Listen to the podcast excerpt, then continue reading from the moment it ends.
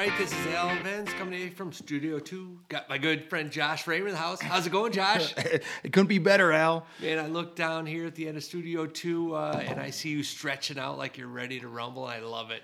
It is literally maybe the best week of the year. Right? What a week it is. Uh, yeah, this this week was a little different, right? We so we're taping this on Monday. We'll get this out on Tuesday. Um, we had to wait until we had to wait until tonight before we knew what all the brackets looked like, Josh.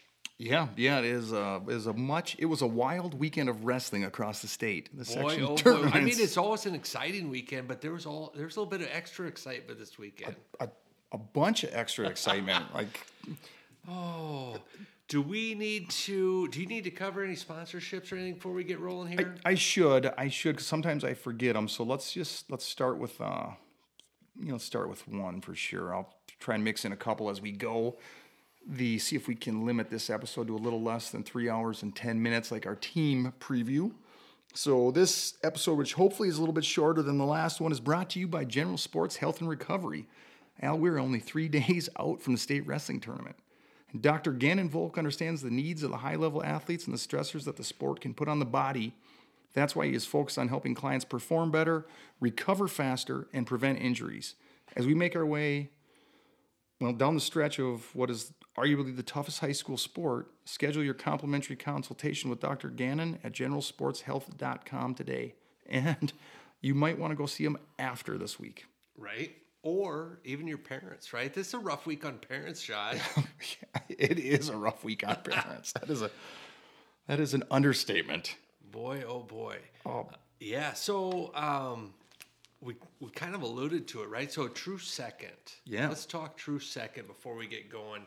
Um, so the idea is at the section tournament, um, we've got eight section tournaments for each of the three classes, and the top two wrestlers. So this is we're talking boys right now. Okay. Um, the, the girls qualifiers were the weekend before. We touched on those last week. So for the boys state tournament qualifier, there are uh, 24 tournaments essentially, right? Eight eight sections for each of the three classes. Um, the way it works is the top two wrestlers get to qualify for the state tournament, right? Eight times two is 16. That's a nice clean bracket size, and, and there we go. So, um, because the top two qualify, we, we have an extra potential round at the section tournament that we typically don't have at other tournaments throughout the year, right? It's called a true second match.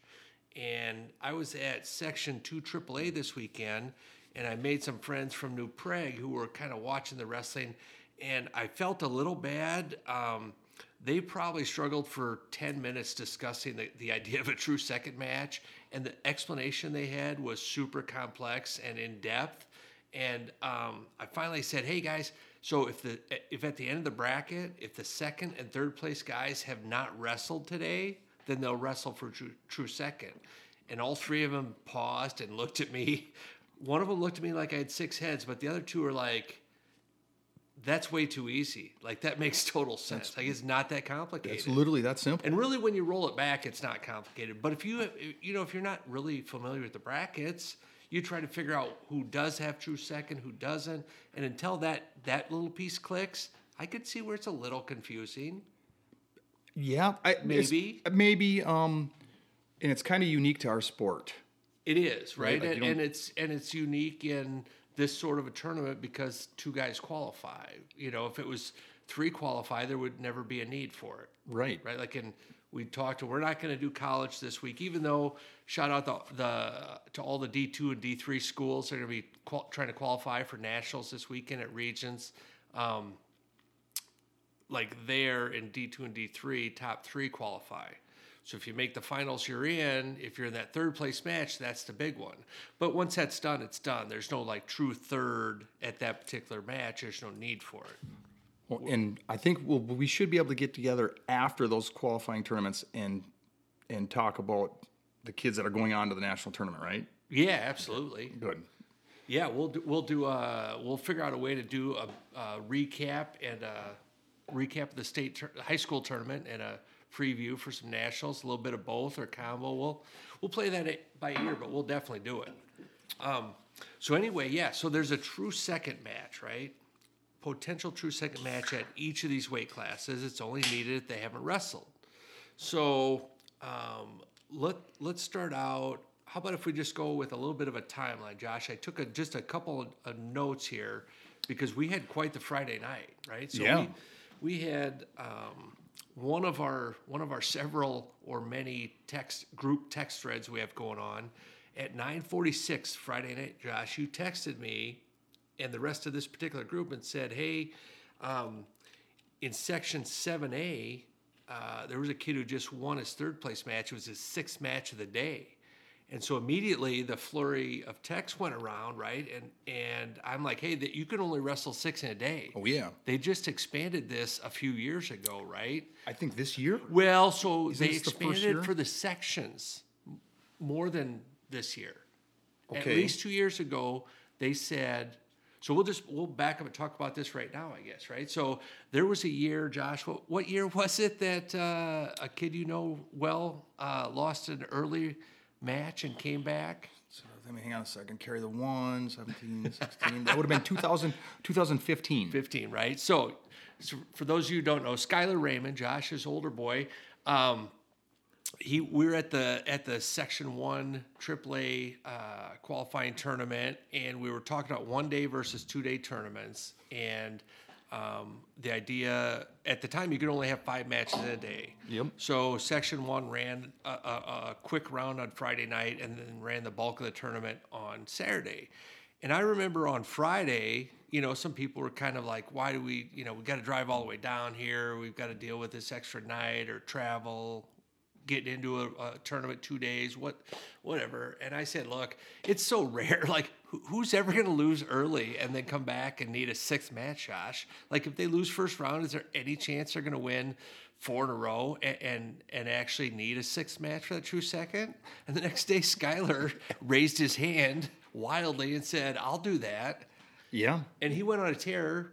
He he actually think he pinned three guys in a row on the backside. It was he had a heck of a run. It was crazy. But, yeah, for sure. But the moral of the story is that at the time you could wrestle five matches in one day, and and Skyler luckily we had a two day tournament because Skyler lost his first match and came back and wrestled his sixth match and won it, his true second match to make it to the state tournament and qualify uh, for his his first trip to the X was a sixth match in a tournament. So that was great. Well, a couple of years ago, two or three years ago, I, I'm almost certain that they made an allowance that you could wrestle six matches in a day for a section tournament, so that um, those nine team tournaments could do it in one night if they wanted to. Okay. Uh, and we'll get cl- clarification on this. Um, I know he's on vacation right now, but we got a friend in the refing industry. Plus, I know a bunch of our listeners will will know this off their top of the head. But um, they allowed for a sixth match at sections so that we didn't have to have two day tournaments because it can be a hassle, right? Travel overnight, whatever. So they allowed it. MSHSL allowed that sixth match. This year, they said, well, the whole reason we only allowed five or six in a day is a, it's a safety issue. We got a medical advisory board, and five was deemed a safe number, and that number was adjusted to six. Well, if it's if it's safe for sections, it's probably safe for the Christmas tournament too, right? so, so they adjusted. This year was the first year that any any um, Event. event could have six in a day, ten in a weekend. They qualified it, right? So you can't. It used to be five a day, so it was ten in a weekend. Now they said, well, you can run six in a day, but you can't. You still can't go past ten in a weekend.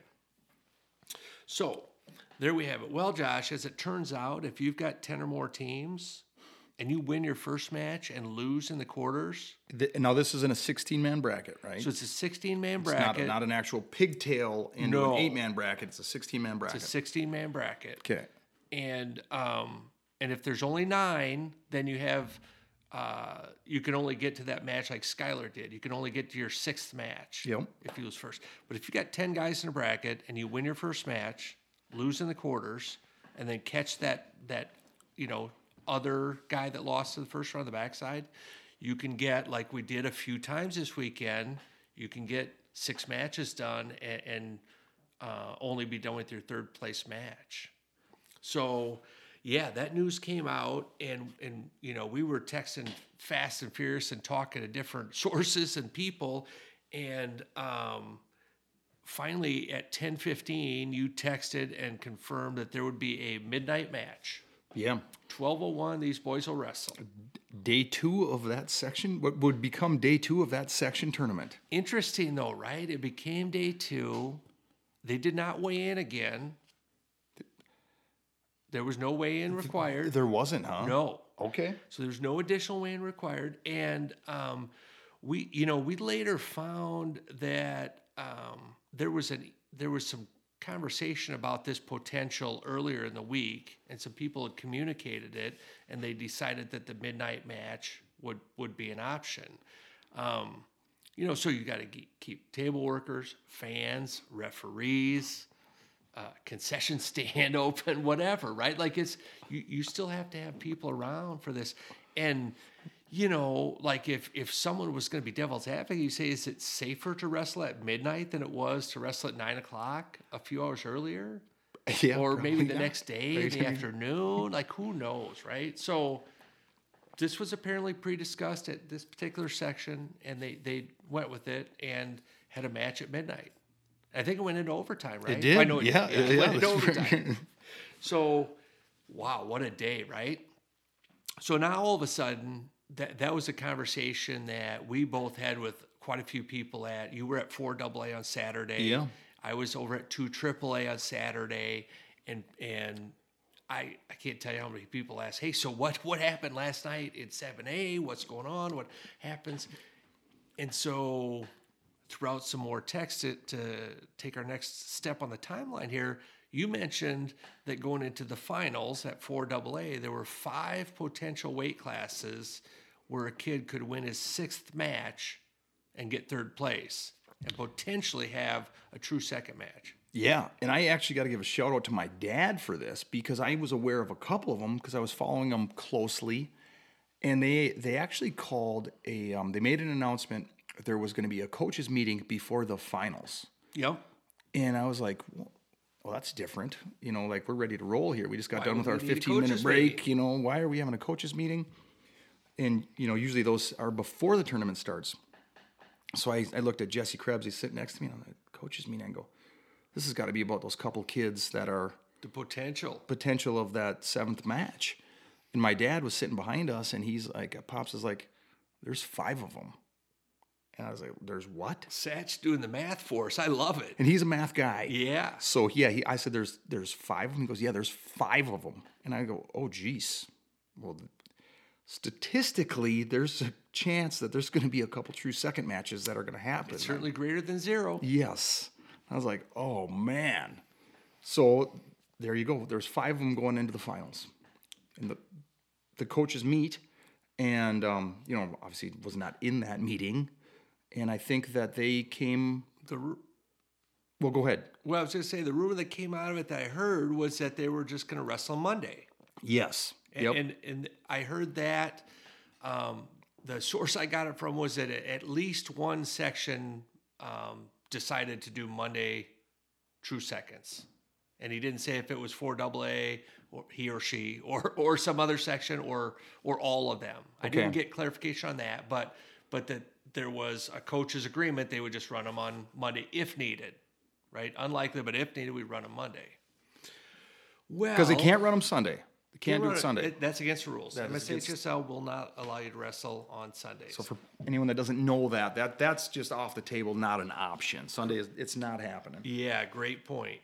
Um, yeah, so so we start hearing that, and then we get word comes down that someone at the MSHSL said, "No way, you're not doing it."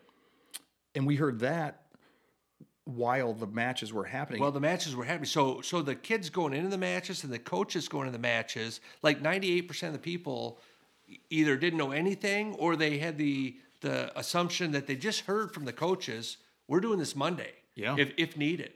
Right, so they're all fired up. They we're gonna wrestle this thing through. It's gonna be weird. We're gonna have a Monday match or two, but but at least we'll we'll get it done, right? Yep. But we heard hard no, no chance, can't do it. Not happening. The the the rules are that it has to be done, and this is actually on their website, right? MSHSL website.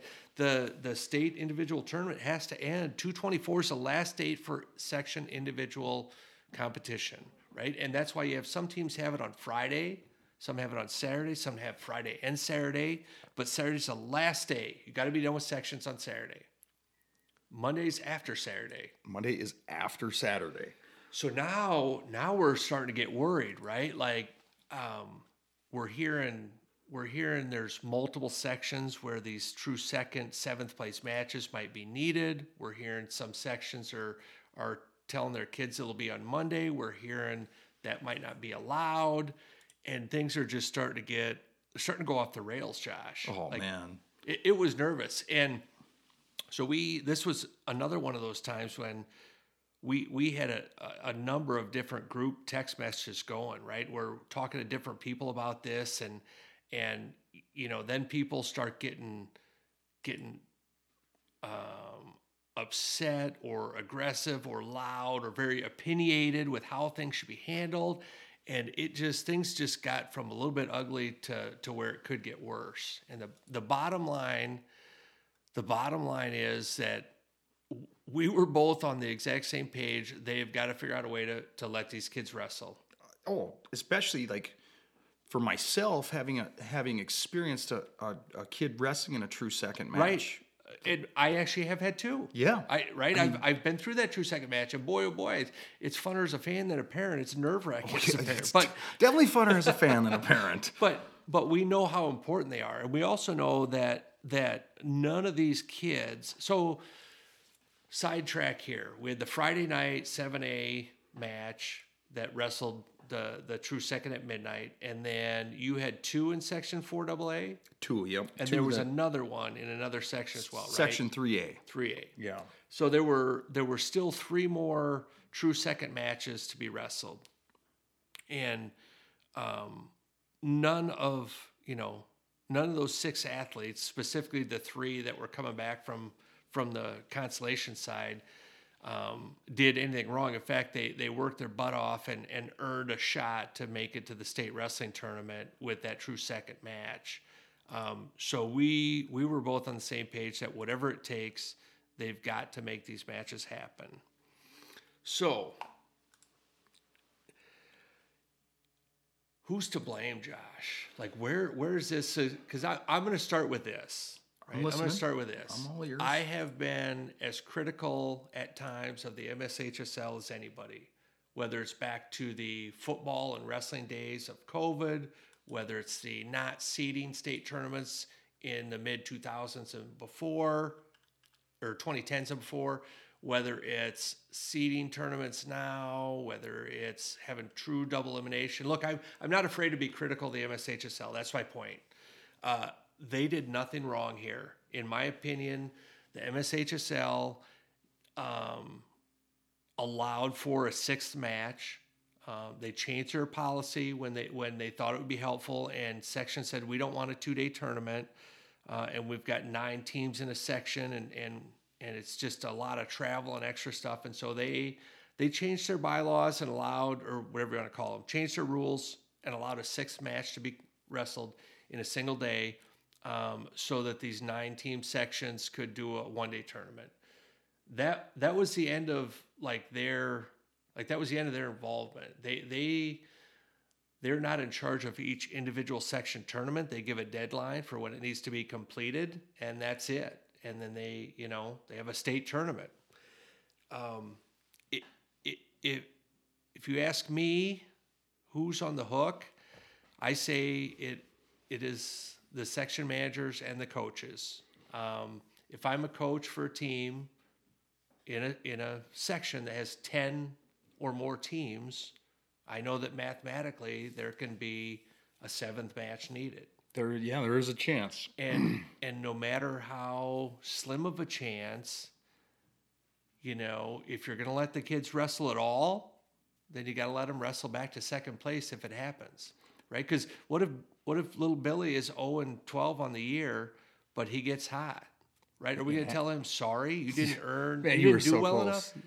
And, and if we're going to do that, just don't let him wrestle at sections, Well, and I right? If you want to, if you want to only let eight kids wrestle at each section tournament, then do that. And by the way, I think that's a horrible idea, Josh. I, am not in favor of that. My, my point is this: so if you're going to allow ten teams in a section, then you have to have to figure out a way to allow that seventh match if it's needed. yeah. And, and so far, it feels like the MSHSL has been really open to the section managers and, and the coaches that work with those section managers to figure out how to handle things. They don't say you have to do your tournament on Friday. They Right. don't say it has to be a Friday, Saturday. They, they just say it has to be done by the 24th. And then they, they let the sections run it. Section one has all three classes together. It's awesome. Different, you know, uh, sections have have different rules and setups, but the bottom line is to me the problem this year was on the section managers a- and potentially any coaches that didn't that didn't argue with the with the other coaches section managers Well, and and you, long answer. You're, I would say you're right. It's the the state high school league actually. They stepped up and they made a decision, in my mind, in my opinion, to to correct this and let the kids wrestle the true second matches.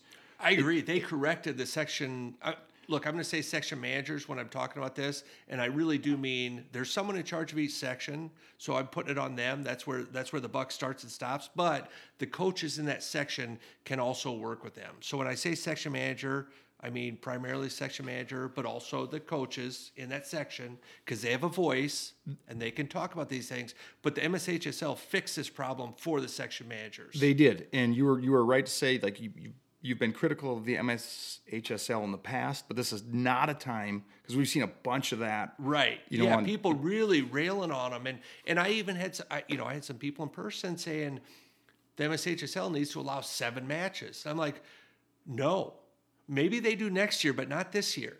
The the rules have been clear, and and it's and it's based on you know whether it's a dated policy or not. It's based on a safety recommendation, right? So th- they they could allow a seventh match or a midnight match or a Monday match and help fix this problem this year, Yep. right? For other people, but it, it wasn't their problem. They didn't cause this issue. So, um, yeah, and and I need to be clear because I'll probably be critical of MSHSL again down the road, right? If if uh, just the way it goes, but Well, in this case, it was not on them. You know, and and here's I don't I also don't want to throw the section managers under the bus because I know I can speak to like let's look at section 4AA, the one I know the the best right now. You know, they they vote on the the one day versus two day tournament. They do that a year. They did that a year ago. You know, Yep. they do it at the section tournament, right? Well, in section 4AA, it's a lot of St. Paul schools Yeah, and their numbers fluctuate, and they literally have the best numbers they've ever had. It- which is Well, I shouldn't is say ever, great, but the best numbers yeah, they've had in a long time. Yeah. And the and the sections got redrawn after this vote. You know, the sections got redid. They got redrawn last spring, right after this. So you took you took maybe a team or two out and added a different team, so the numbers changed a little bit. Now I agree with you that I mean, you could you could argue that you should maybe revote after a realignment. yeah, And here's here's the problem, right? People make decisions for a lot of reasons, and and a lot of times things like this, they're they're financially driven, not necessarily financially driven for profit. They're like, let's be responsible, not make schools travel an extra day, stay overnight. Because look, St. Paul to Simley is not, it's a bus trip in the morning, Yeah, right? yep. But there are there are some sections around the state that it's it's a two, three, four hour bus ride. It's maybe an overnight trip, whatever, right? bet. So so I I can empathize with the concept of, um, you know, hey, we you know this is really expensive for something that's really unlikely to happen. That said, if the if the section decides as a section, which includes co- you said the coaches voted right, I- yeah, as a believe so. section manager and the coaches, if they decide for a one day tournament, they have to be the ones to step up and take the heat if a seventh match, as unlikely as it seems, is needed and someone doesn't get to wrestle at state tournament. They cannot let the MSHSL take a beating because their rule says you can only wrestle six times. If they're the people who agreed to have a one day tournament where this might happen. Well, you are. I wouldn't. I, I'm not going to say you're wrong, Al. And my understanding is they they kind of did that, um, and I shouldn't say kind of. I I wasn't involved in the conference calls in the meetings, believe it or not. Um, but my understanding is they did that, and they really just everyone wanted to work to find a resolution. So now you're talking about um, at what point did you mean like on this weekend Sunday or previously? Well, no, like uh, yeah, this weekend. Yeah, Saturday Yeah. Oh, night, oh, Sunday. for sure. Yeah, Like, I mean, no. So look, Saturday and Sunday. I was nervous about this. I, I, I was fairly confident that they were going to let these kids wrestle. I was not. Luckily, it didn't come to terrible press coverage and lawsuits. Oh, no doubt. I mean, imagine if this was hockey. Oh my gosh! Imagine if this if this was Oh man. the the the section hockey tournament. Let's let's say a section game.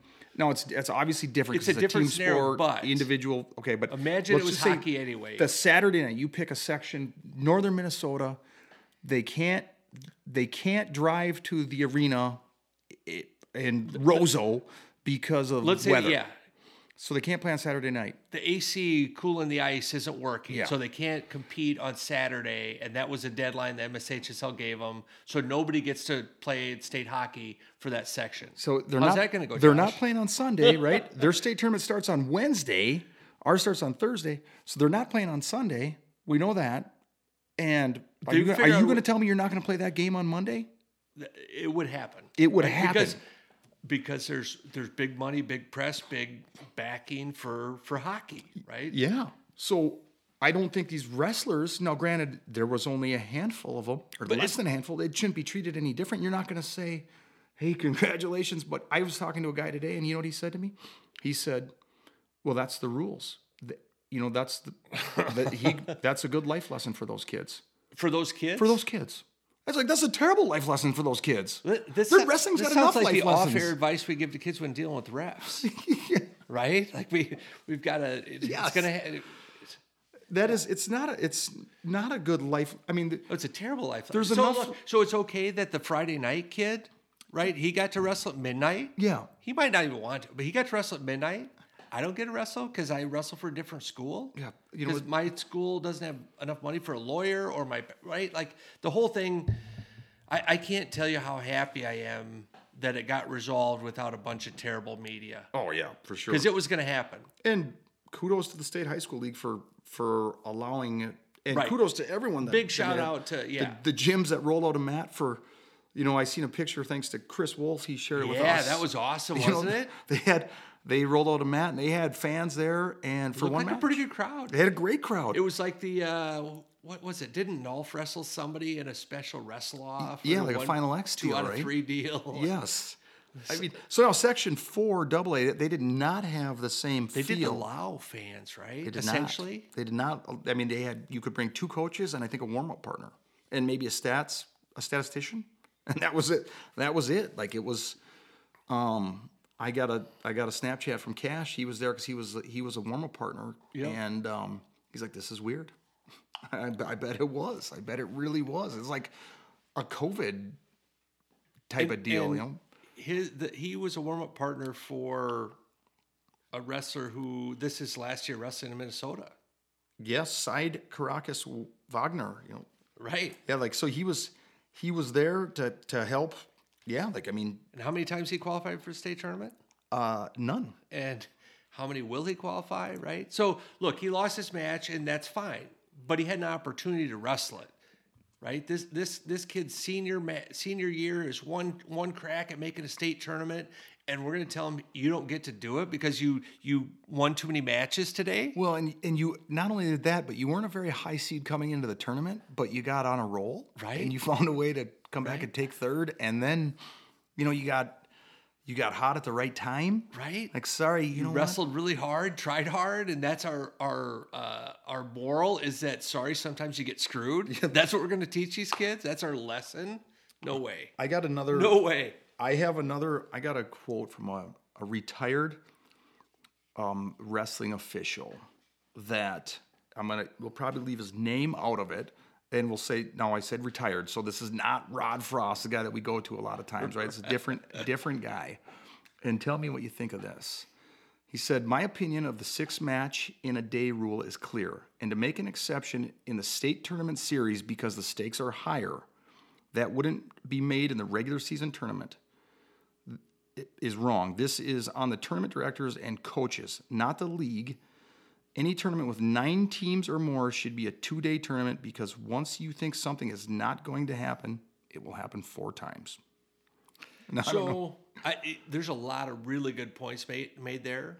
There's one minor, really unimportant clarification, but I'll make it anyway. Yeah, it's ten teams. Nine yes. teams is not going to happen. It can't. It can't, right? It's but, not but with possible. ten, with ten, it can. And I actually saw on Twitter someone mentioning something about eleven teams and that also is wrong. Right. It's 10. 10 or more is the number. Like if you're going to make a rule, j- just for that's irrelevant to the discussion other than for clarity. But but I I mean I actually agree with a lot of what he's saying. How about this? You the want bottom line is though you cannot take opportunities away from kids because of poor decisions by adults. Well, no, because he, he, him and I got into it on this. We and I'll I'll fill you in a little bit more on that. But here's his solution. His solution to this would be to have all weight classes with more than eight man brackets show up and show up to wrestle a couple rounds on Friday night and then finish the tournament on Saturday, ensuring no kid will have six matches. So you know what I I I if a, if a section decides that's how they want to handle it, I'm okay with that. I actually am. If they say as a section, yeah. the coaches and, and manager agree that you know what we've got some again ten, but we've got some ten man brackets, so we're gonna wrestle on Friday night, but we don't see a, a need to have you know two fake rounds. We'll just have the eight matches out of the 13 weight classes that we might need to have, or whatever. Yeah. Then I'm okay with that. Like if that's if that's the solution that a section comes up with, I'm okay with that. Now, if if the coaches all agree to that, that means it works out okay. If the coaches say that's silly, I don't want to have three of my kids have to have a Friday night match when my my higher seated senior captain kids, quote unquote good kids, don't have to wrestle. That's not. I'm fine with that too. So have a full round like Section One A, right? We went down there for years, and and there were 14 matches. Yeah, you know, they go quick. Some were really quick. They go quick, but you know, the round goes really quick. So be it. So be it. It allowed for every kid to have their chance. Agreed. And that's the thing, it allowed for every kid to have their chance. So, where this retired official and I disagreed was he said the rules are black and white. It's against the rules. The kids should not be allowed to wrestle that true second match. And I looked at him, I said, You're nuts. And he goes, It's no different. It's, it's, he goes, Now, this is at the beginning of our conversation. He says, It's no different than if a kid bites someone Oh my gosh. It gets DQ'd. It's like, well, it's completely different. It's, it's, it's, as different as you can get. Because the kid who does the biting made the choice to bite someone. Right. The kid who qualifies or wrestles back to third place and earns he made the choice to match. win five matches in a row, Josh. Yeah, he didn't, He did he not have to do that. He, he, could have turned over and gotten pinned. He made zero. You know, he was. he just, made no bad choices. No bad. He, he was just playing by the rules that were put in front of him. He had no idea. Most of these kids don't even know it's a rule. Right. So then, by the time we got done chatting about it and working our way through it, he's like, yeah, you know what, maybe, you know, maybe I was wrong on that. I mean, going into look, go side going into his third place match. Do you want to be the coach to go over and say, look, I couldn't be more proud of you. You know, you took that early loss, but you've been wrestling hard and wrestling good and winning matches. Super proud of you for for winning those matches on the backside. But um, the news I have for you is I know that we told you you'd make it a state tournament if you finish first or second and they have a true second here. But the news I have for you is that no matter what you do right now, your day's done. You actually don't get to wrestle a true second. That's how we want to, to motivate our kid for a third place match? Well, not exactly. Um, yeah, no, that, and to, to say like, you know, wrestling there's there's enough life lessons in it along the way. Like one of them shouldn't be like no doubt. Well, we messed up here, and someone messed up here. Long yeah, story short, I don't look if that if that retired official wants to say it's black and white, and he wants to get on an advisory board next year and say, hey, you guys, and and I would be okay with this too, to to some degree, if the MSHSL dictated to sections and said, hey, you have to do this and maybe that's you have to have a two day tournament if you have 10 or more teams. I'm actually okay with that because this year at least, the section, the sections around the state, at least three of them proved they couldn't handle the responsibility of of making sure every kid had an opportunity to qualify for state tournament. Ooh, ouch. I, that's, I, I, I mean, look, I'm. I, that's coming that's- from Al Venz, not Josh was- Raymond. yeah, yeah. I look, I'm all right with it. I and I, you know, I, it is what it is, right? They the they were very close to to having a mess on their hands. Well, I, like again, I just want to say thanks to the state high school league for, for, for doing the right thing. yeah, they did the right And thing. I'm not 100%. sure if they are a big Sunday meeting type of organization. I'm guessing But they not. clearly spent some time on Sunday this year and figured out a way to say, you know what, this stinks. It's a mess. We don't like it, but but we can't take opportunities away from these kids. And and hey, by the way, that phrase gets thrown around way too much for my personal liking. People talk about like you can't take this away, you can't take that away. And I'm like, well, it depends on what it is you're taking away, right? But in this case, I I I mean it and I say it. You can't take away that true second opportunity from a kid because of a scheduling snafu by people who said it probably won't happen. Yeah, that the- kid loses, he'll probably lose on the backside too. Yeah, he won't have enough guts to win four matches straight, it's not, yeah, we don't got to worry about that. right? So anyway, yeah, that. Well, yeah, I guess that's it. Well, I, I would I would guess that next year there will be some more clear direction on this this situation, and it will be unlikely to be a last minute scramble topic at sections. I think you are are spot on there, Al. I got to believe that in, in next year there'll probably um, be a two day tournaments. Yeah, like I say, it's it's just something they got to talk about and have hard rules. And and if and if MSHSL says here's how you're gonna do it, so be it. If they say it's up to you, so be it. But um, I mean, if it happens again next year, I'll. I, if this were to happen next year after happening this year, I would locate the section managers' names and all the coaches' names and call every single one of them out on, on the show. If if a kid didn't get to wrestle true second because they had a one day tournament with ten or more teams, and the, and the MSHSL didn't allow an extra match next year, which Yep. I, I don't expect them to. They don't have to. I would figure out who the section manager and every one of the 10 plus coaches are and call them out by name on the show, right? Because it's up to them. It's up to them to make sure their kids have opportunities, however they want to do it. Two day tournament, pigtails ahead of time, whatever it is. If the MSHSL gives you leeway, then you figure it out.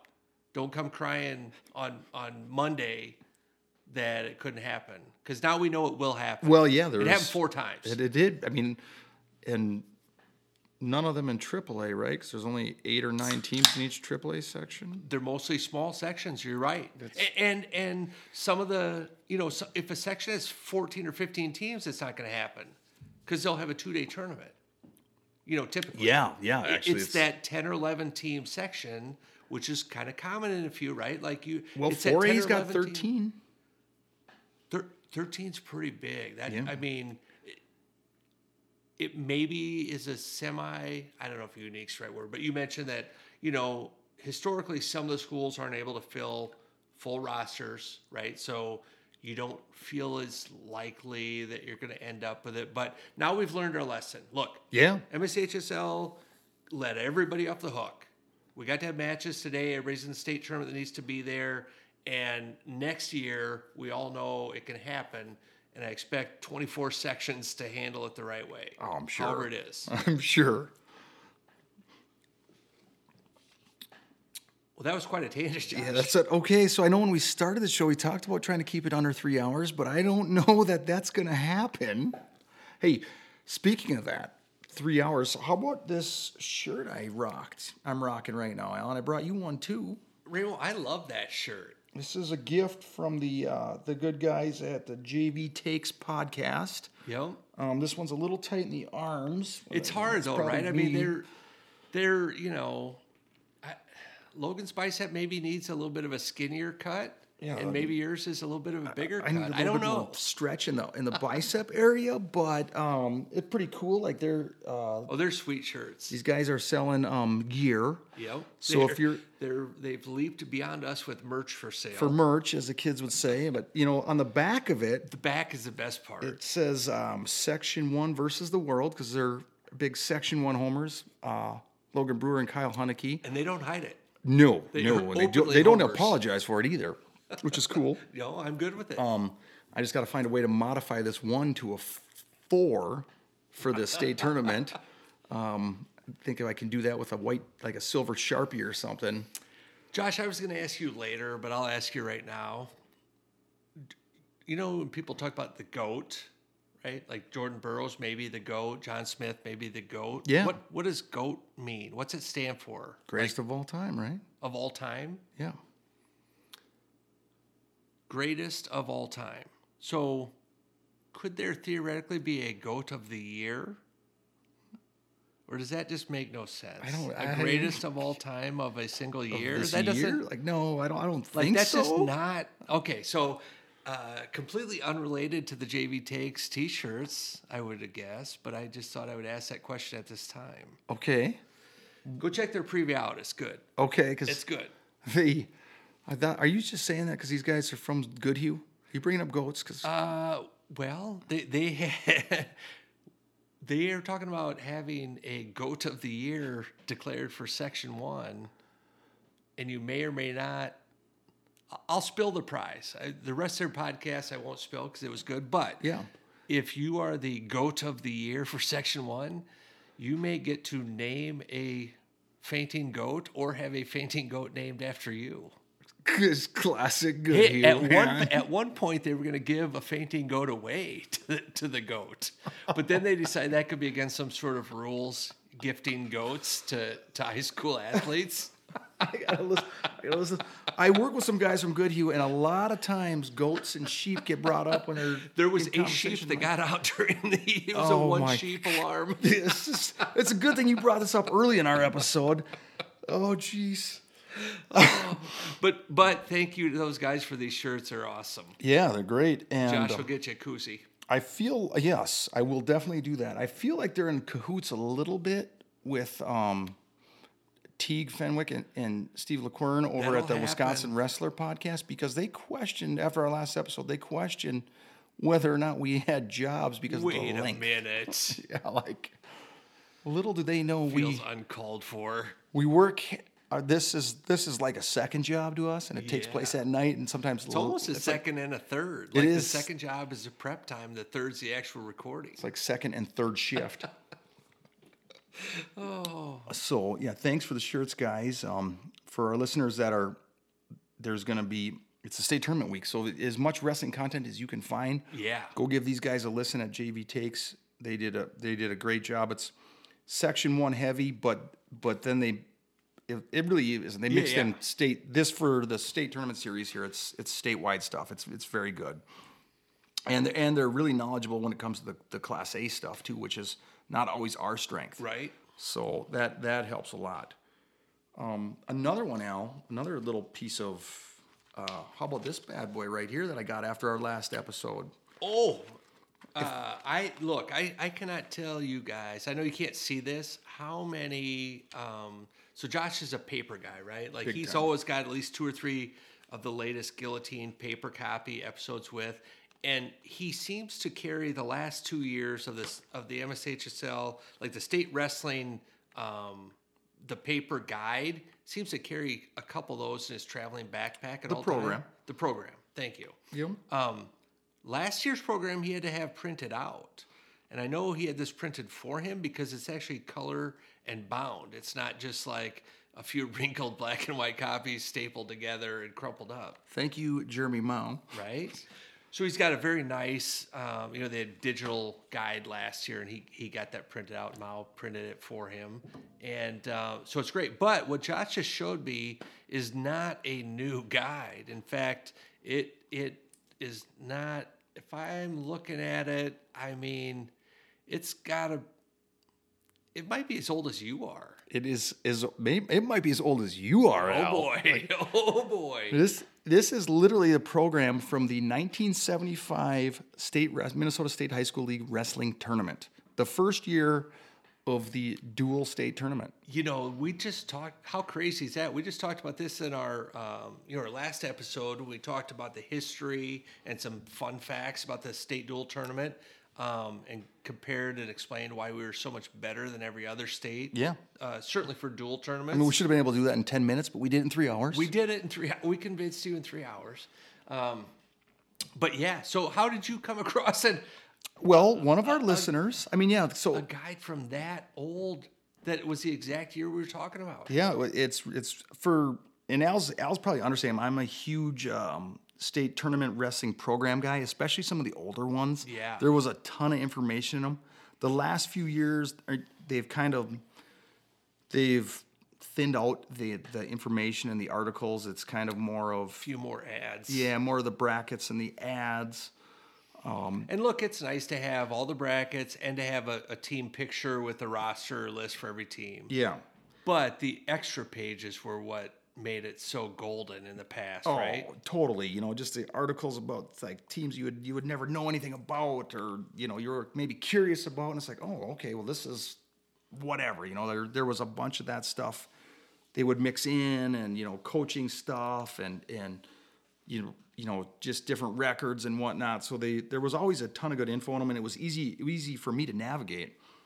Well, when we I really could have used this I could have used this program Al when we were putting together the last episode No because doubt. there's all the information I needed was kind of in there. And um, luck, unfortunately, I got it after I Right. did a bunch of homework on the episode. But thank you. I give a big shout out to Mark Madigan, longtime assistant coach at Simley High School. He's actually been there for 45 years. So Mark gave you his only copy of a 1975 wrestling program, Josh? Well, that is a great question because I, I was like, I can't take this. I, and I was going to say, I, I, I mean, I think that's a, a super thoughtful and awesome gift or, or donation or whatever.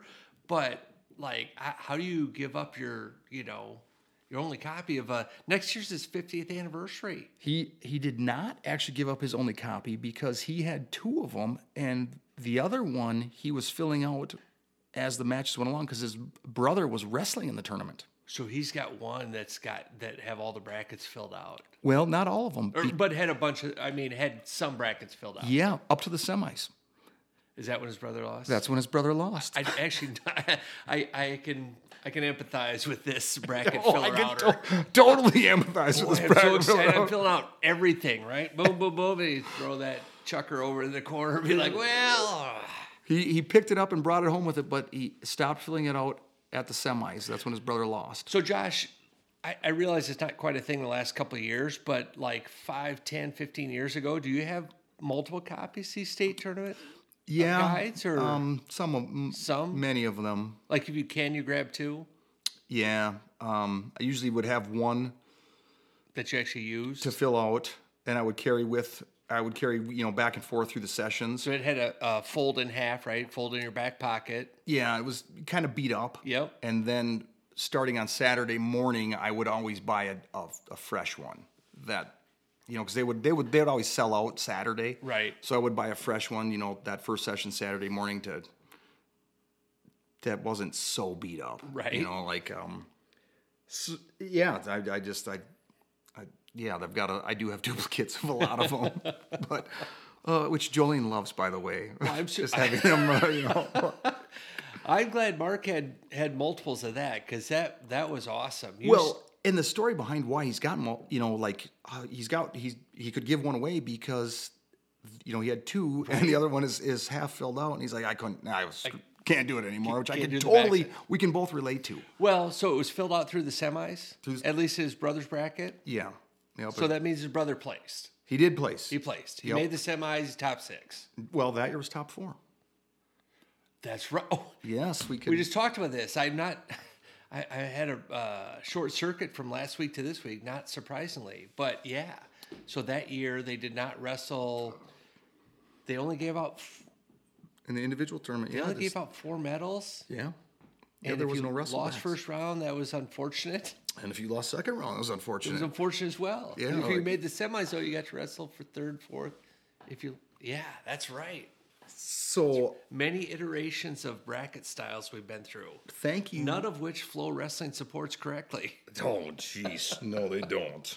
Um, another thing about Mark that, that a lot of people don't know, or or I shouldn't say maybe they wrestling fans maybe don't know. Like I say, he's been coaching forever. All 45 years have been at Simley, and um, uh, this may sound like a Simley homerism thing, but it's actually not. It's it's just about a guy who's at senior night. We were wrestling Chisago Lakes and they, you know, like the, the poor Chisago Lakes fans, you know, they they got stuck through our 13 seniors, Oh you know, my gosh! They're. Like, why couldn't it be the the duel when you had one senior? yeah, like you know, like a little two minute talk, a picture with mom, we're done. they got all 13 of them, and then when they when they were done, so this is Coach Madigan's last year. He's he's gonna re, he's gonna retire from coaching and step away, Okay. and and go travel, you know, spend some time traveling. Well, the head coach Will Short, after he introduced the seniors, he he brought Coach Madigan up in front of the crowd and and gave a really nice nice spiel about his 45 years of dedicated Yeah, service sure. to the to the wrestling program and you know how involved he was and he's been part of 16 state championship teams and and went through a went through a really nice list of things that that he's done and and I can't even pretend to to repeat it because Will said it so much better than I ever could. He got a standing ovation, and naturally he gets a standing. You know, Mark got a standing so, ovation from, yeah. his, I mean, from he's been part of the program since. There's probably some second generation wrestlers that had, you know, their dads. Oh, yeah. wrestled under him as well as the kids. You bet there is. There's many of them. Sure. I mean, he's Mark's been doing it for 45 years. I'm 44.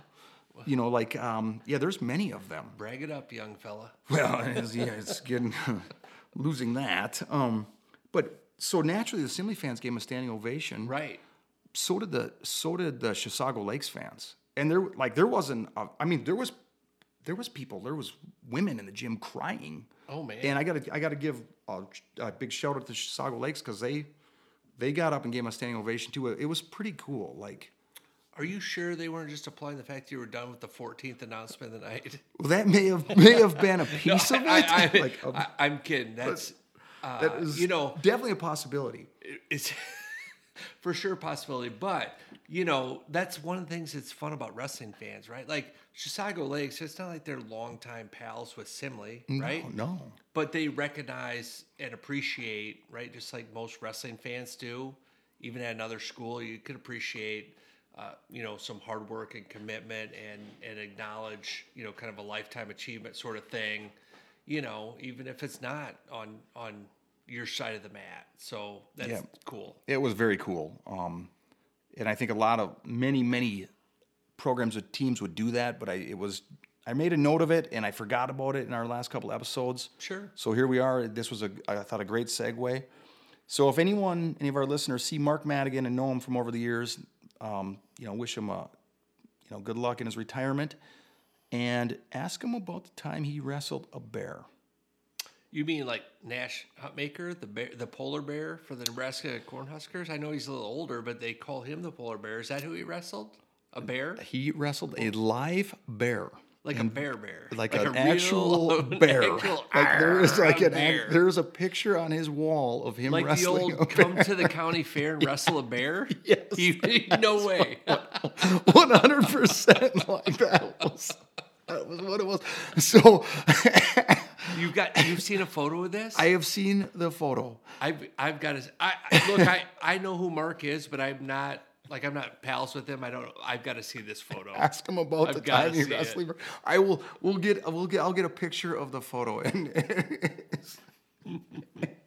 he wrestled a bear. It, it really happened. That is awesome. Thanks for the program, Mark. I appreciate it. Um, okay, Al. What? Where are we going from there? Well, we could actually talk wrestling. Oh, I suppose. Should we do that? Um, look, I don't. I don't have. I mentioned earlier you were at four AA. I was at two AAA. Uh, we each got to watch some wrestling. Um, let's do this. Let's go. Let's just start, start, start little schools and go up, and I'll let you pick anywhere from at least two or three, if up to four or five brackets in single A, and we can talk about them. Um, we are not going to have time to do 13 at all three weight or all three classes. So pick pick at least a couple, and if you want to do four or five, we can. Try not to do them all.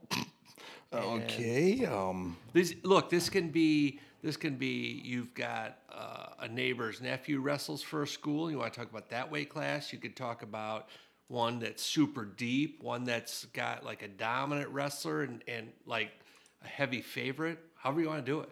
Just uh, yeah, you can pick, pick a weight class and and we'll talk about it. okay, Um, this could be harder than than. Well, um, bear with me here, Al. Let's go. Let's let's take a look at 114 Class A. Okay. Start at 114. The one seed is Javier Berg from Chatfield. Uh, he is the two seed is Miklo Hernandez from Pipestone area. And the reason I bring that up is these two young men, they wrestled last year in the state championship. They're the one and two this year at the same weight. It should be, you know, if their seeds hold, there's a good chance those guys could meet up in the state finals again. So that that is kind of fun to keep an eye on. Sure. If you look at if you look at Javier's uh, quarter, they're Bo Hudoba from Ogilvie. He is uh, 43 and 7 on the year. He's a senior. He is one of the young men we were talking about. He wrestled that midnight true second match. Oh, really? Yeah. Yep. I he uh he was the second place Yeah, I wrestler. suppose. Yeah, seven eight, second place, one fourteen eight. Yeah, that was so kind of a. If people are wondering, some of the guys we were talking about there, that's one of them. He was, like I say, he took, he lost in the finals, wrestled his true second match at twelve oh one. So look, I mean, here here goes. I don't want to keep doing this. I'll try not to anymore, but I'll say it one more time. Um, we talked about figuring this thing out.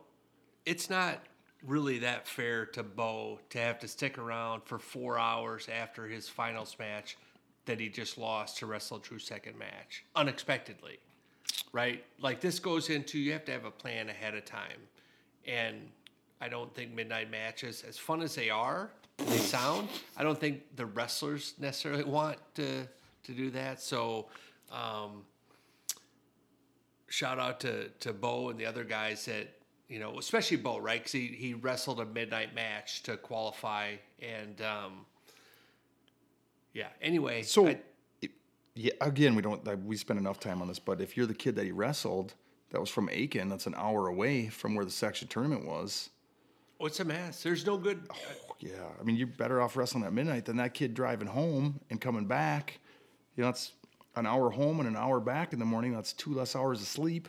I'm usually three, three and a half hours into my my nighttime nap at midnight, Josh. I'm an old guy, early to bed, early to rise. Yeah, I don't know, but I'm not buying that, Al. There's, I know better than that. Um, but yeah, that this bracket, there's like so many we'll talk about. There, there are plenty of tough kids. Caden Eller from JCC. uh, excuse me, Roman Roberg. They, uh, he's got a 33 and four record. But the one and two seeds, I think, are are the are worth keeping an eye on yeah, here. You know, nice. Let's see here. Let's let me pick another weight, huh? How about we go to let's go to 139. Okay. I'm Gonna jump around a little bit on you here. 139, hang on no. I gotta this is gonna take me a second to bring up.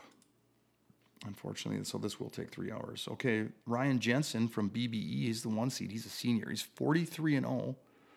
He's got Trent Foss, who's another senior from Kenyon Wanamingo, was 25 and three first round Ooh, that is not exactly the match I would be super excited for if I was 43 and 0. Right. You know, like I can I get one of these kids that's got a um maybe a less you know, more like a 500 type of guy. right. Yeah. Especially, you know, Kenyon's schedule's not always the same every year, but they they historically have not shied away from tough matches, right? Like it's not uncommon to to find a few losses on a Kenyon kid that's really solid, but they wrestle some tough tough Yeah. events and you just pick up some losses, right? Like a- that yeah, that's not the ideal. now it's not a great first round match for either guy, you know, obviously either guy, but Sure. um, if you go down and look at the the bottom quarter for the two seed Bolton Tessing, he's forty and two. He's a senior from Dover-Eyota. He if if the seeds hold true, there's a there's you know him and Mason Patrick from Holdingford, who's thirty four and one, could run into each other in the quarterfinals. Yeah, That is uh, a heck of a second round match. right?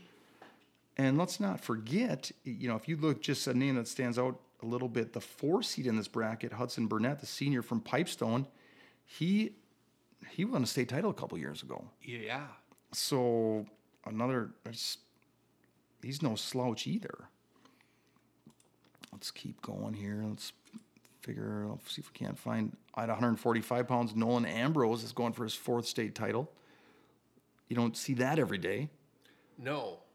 He's got he had his weigh-ins in at 139 too, I believe. He wrestled 139 most of the second half of the year, I think. Yeah. Maybe first half too.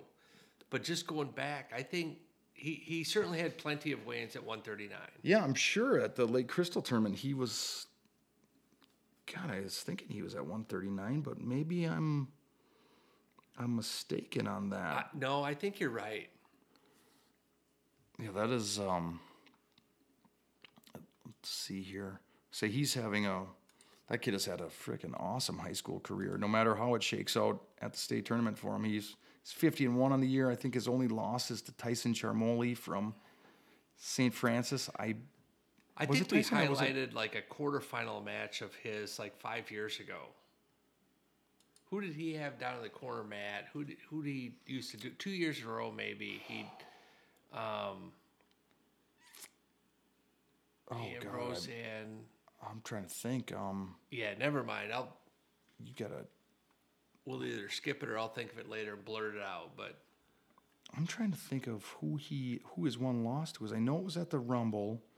Um, I can't remember for sure off the top of my head. It might have been. I don't know. I would I would try and look it up here, but also I've got a, like an, an ad of Daniel Cormier wrestling with Mark Bader. those two do not feel like the same weight class. John. No, so I can't. Um, turns out when I click on his profile, he's only a half a star. And well, I'm sorry, Nolan, I can't. I can't find out who your one lost who is on the year. Al's working on it. But the two seed in that bracket is Gavin Johnson from Kenyon Wanamingo. He's 35 and two. I think he was currently. I'm pretty sure he was ranked number one most of the year at 145, wasn't he? He was. So yeah, I don't know what I don't know what the the driver, the deciding factor was for Nolan to go up to go up to 145, but I guess it doesn't really matter. Another kid in that bracket, Aiden Wolf from Fosston Bagley. He's 35 and three. He's a senior. I remember that name from back in the day, back in the uh, NYWA days, Al. And Alexander Right. Shua from Tracy Milroy Balaton Westbrook Walnut Grove is 44 and 5 on the year. He's a senior. Yeah, this is uh, the interesting piece there is Ambrose going up to 45. Okay, let's see here. Let me give you another one. All right. Are you trying to find that match for me? The Yeah, I'm having a bit of a, um, a little struggle over here on the internet.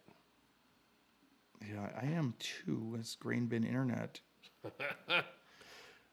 We could use some sort of awesome internet provider to sponsor the podcast. I don't think that's going to happen in Studio Two, undisclosed location. So I'm just going to shoot from the hip here since we're having internet problems. Uh, let's let's roll into 172 pounds, Al. Uh, the one seed is Maximus Hansen, future Augsburg Augie, defending state champ. He's 45 and 0 on the year. the Landon Leonard's, if I remember correctly, was the was the two seed from Dover-Eyota. He was thirty plus wins and single digit losses. Another one in that bracket is Lucas Fewer from Redwood Valley. He's 14 and 1. He's a freshman. He came out of section three. He wrestled one of those, he wrestled that 10 o'clock true second match this morning versus, you know, he wrestled the kid from Adrian at the Redwood Valley High School. Uh, Lucas has got a 14 and 1. He took 14 1 record. He took second in the section, and that true second match happened, and he won that. So that's the second guy to win win his true second match coming out of the second place spot. On the uh, yeah, from the extra day, Yeah. either midnight or Monday match. Mason Bruder, he is 37 and 5. Uh, He's from Long Prairie, Grey Eagle, Browerville. This will be a fun bracket to keep an eye on. Seth Stye from Jackson County Central. Preston Mayfield from Frazee. That's a name we've we've seen a bunch over the years. Any luck on your internet there yet, Al? No, I think uh, I think Nolan's got a like a kind of an empty profile here, so I'm The old not showing book. any matches. It's been reset, perhaps. Okay, let's move on to the 215 pound bracket in Class A. This is one you're going to want to keep an eye on. The one seed is Jacob Shimmick. The two seed is Will Van Epps. Then you got Jackson Barkowitz from Holdingford, Caleb Curry from Goodhue. So those are the one, two, three, and four ranked wrestlers. Carson Gilbert, the five is in there.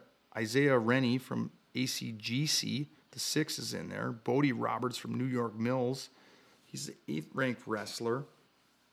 That bracket is loaded with guys at 215 pounds. I would, I would bring it up, Al, but your Right. internet is kind of fighting me.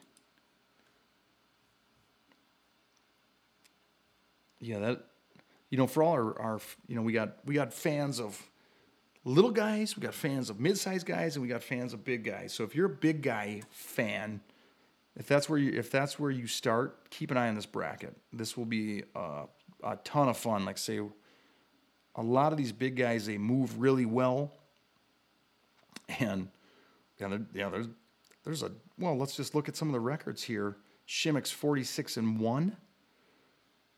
Curdy's 36 and 5. Ethan Martinez is 40 from Tracy Milroy, Balaton, Westbrook, Walnut Grove. He's 45 and 5. George Doherty from Le Sueur Henderson's 38 and 7. Jackson Bartowitz is 42 and 3. Bodie Roberts is 34 and 3. Carson Gilbert, 39 and 3. Isaiah Rennie from ACGC, 43 and 6. Will Van Epps, 40 and 2. That is, that is a, a very deep big guy bracket. And Van Epps, who did he lose to in the section finals? Will Van Epps lost in the section finals? No, I was gonna say, geez, I don't, I don't, I can't. no, no, even- no, no, no. I, uh, I, I got confused over here looking looking at uh, something else. I thought he wrestled um, Quinn Morgan. No, No, no, he does have a loss to Quinn Morgan this year, though. right, but not the section finals. No, no. Yeah, yeah, no. I had Yep. a little brain. Sorry, we got too many things going on here right here. now in studio too. We got some technical. I unfortunately for Al, we have, we're having some technical difficulties, and I'm very little help when it comes to that. so you're going to hear my voice a little bit more than usual while Al is is working on our our technical difficulties. we'll just keep it simple. We'll just so let's go. Sorry, Al. I'm kind of I plugged you in there when you Yeah, no, we're good. So is that? Um, you want to move on to double A? You got more in single. You want to talk? Well, we can kind of shoot from the hip a little bit here right now, thanks to our internet. So let's let's yeah, let's roll. On jump into double A. Let's roll into double A because that's what I know the the best right now. All right, let's do that. Okay, wait a minute here, Al. I'm starting to things are starting to spin again. Okay. Ambrose lost, actually lost in the. We should know this to Alex Braun, defending state champ Oh, sure. from Woodbury. They wrestled in the finals at the Rumble in the Red. It was not Charmoli. Charmoli actually Ambrose beat Charmoli on the other side of the bracket. That's right. That's right. So that's that is what happened there. Okay, so double A. Can we start? Let's start with the little guys. 107, Turner Ross from Simley. He has been taken down one less time this year than Landon Robidoux from St. Michael Albertville, in case you're wondering. Oh, really? Yes. I believe Robidoux's been taken down one time by Cooper Rowe from Mound Westonka. He did. I, I saw that. Yep. That's Christmas tournament, right? Turner Ross has not been taken down all year. Not one time. Not one time. And he is the three seed in his bracket at 107 pounds. He has one loss. That loss resulted came on. A, he gave up a late reversal with like 10 seconds left. If you haven't seen this kid wrestle yet, um, I strongly suggest trying to catch a couple of his matches because he goes, he goes, and he goes, and he scores. He's a he's a point scoring machine. Nice. And the three seed, you know, sometimes we we look at the seeding and kind of scratch our head maybe a little bit. We don't know the exact seeding criteria, and neither one of us will ever complain about them seeding the tournament.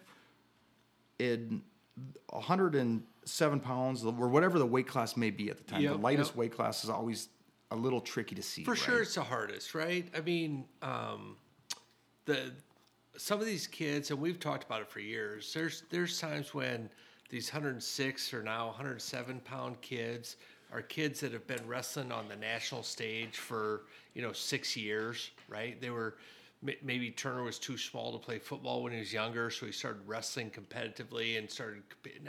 I don't know if Turner did or did not, but some of these light kids will wrestle. Um, you know, at Fargo, at Tulsa, at Reno, you know, they'll wrestle all over the country, and um, and it's hard to incorporate some of those results or or or lack of results into a into the state high school league. s- right. I mean, you you can't you can't give a kid credit for going and getting third at the Tulsa kickoff, right? But you and I know he's good. Yeah. You know, so it, it's certainly a challenging bracket. To the, the those first weight classes, but especially the lightest is very challenging to seed The light and and rank. And Yeah, it's just it's hard. There's not a lot of history on it. You know, Logan Refsnyder, he's an eighth grader. He's the one seed. He's 45 and three from Totino Grace. He he wrestled in the state tournament last year, so he has that. That's factored into the seeding criteria. sure, The um, the two seed Kyle Stangl from from Pierce. He's a junior. He's 34 and six. He was there last year also. So that that plays into it. A lot of these other guys at, at the lightest weight across all three classes, or guys or girls, for that matter, um, they maybe haven't been here before, so they have just a little bit less seating criteria, and it gets a little cloudy when they're doing the, the lightest weight. for sure. Yep. So yeah, I mean Turner Ross is nationally ranked, and he's 44 and one, and he's a three seed. Um, he's only given up zero takedowns all year, like literally has not been taken down. So Which criteria is the takedown count against? Is that the third or the? f- I'm just kidding. that is We- not. We actually, I wish I could tell you what criteria it was, even though we know that particular data point is not a criteria.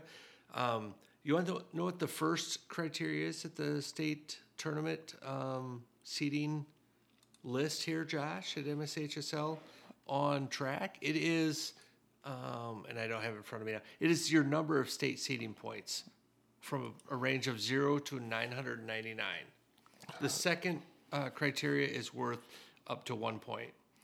So basically, what they do is they seed it offline and they just go assign values and uh, use that to seed, which is fine. But it would be nice to know, you know, kind of exactly what the criteria is. Um, I I think part of me says that that sometimes people will, will hide or not share criteria so they don't have to defend it okay. or or to defend if they if they make a manual change to it they'd prefer just to keep keep that quiet i think transparency is good um, but it is what it is. I'd rather have them seed it without telling me what their criteria is than not seed it at all. Oh, for sure. So I think you're right though. Like a previous, like a returning state champ uh, is very high up. State place winner, state qualifier. I think those kind of trump some of the other criteria. So with these lightweights and these kids, maybe the first time they're eligible to wrestle a weight, that's hard to get get criteria coming in. Yeah, like I say, I think there's only a couple of guys in that bracket that have have qualified for the state tournament before, so it's and they can make some minor adjustments. I think after after the the criteria is entered in and right. But okay, let's go on to 114 double A. Joel Fredericks, he's your one seed. He's 43 and two. He's a sophomore from Watertown Mayer. Um, I don't know exactly. He's seated ahead of the number two seeded wrestler Austin Jervinsky from Simley. He's 37 and 5. Those guys met last year head to head in the, I want to say, the semifinals, and Grizz won in the ultimate tiebreaker. But as tough as those two guys are, let's look at just look at some of the other brackets in here. Adam Parrish, or sorry, some of the other wrestlers in here, Al.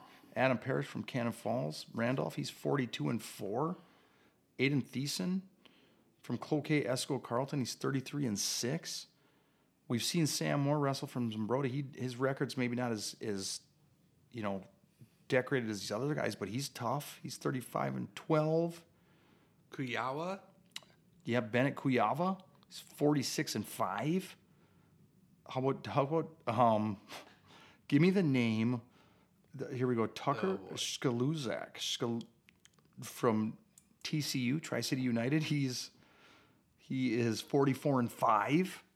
There's even Casson Brum from Annandale Maple Lake. He's 36 and 5 in his first round matches against Joel Fredericks. There is so they see the top 8 guys and after that the other the next 8 are drawn in, right? Right. And I think that's that's now public knowledge. I remember the first first couple years they seeded, they actually advertised that they only seeded four places, right? But they literally seeded eight, but they just didn't advertise it. Oh yeah. And it really prevented a lot of complaints because um, you know, as criteria evolves, it gets better, right? So that that um, maybe picking the top four.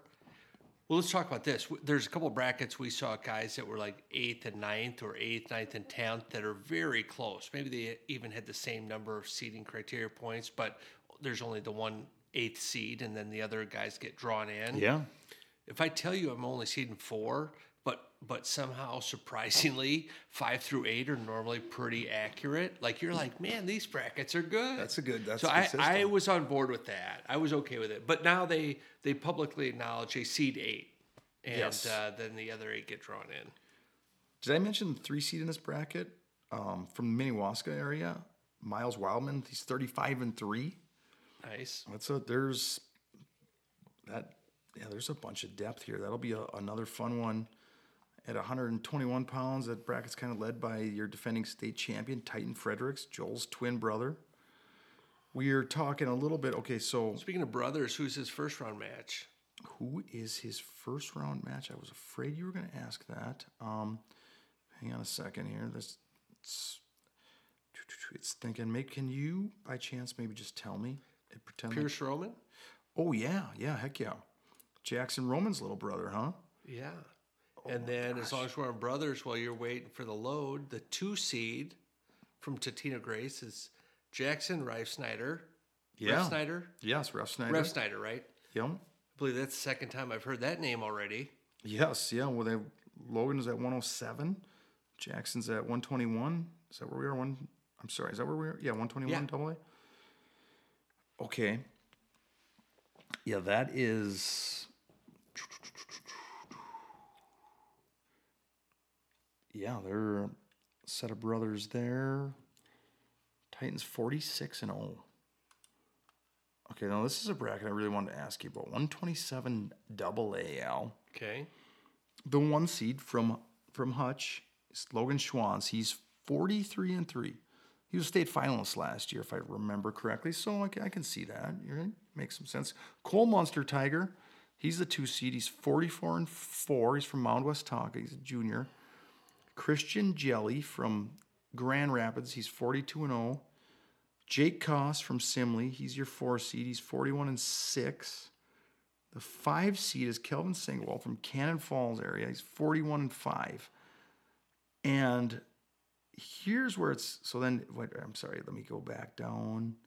See, Jacob Lubke is the from Dilworth Glyndon Felton. He's the sixth seed at 44 and 1. Right. That's a pretty solid season he's having.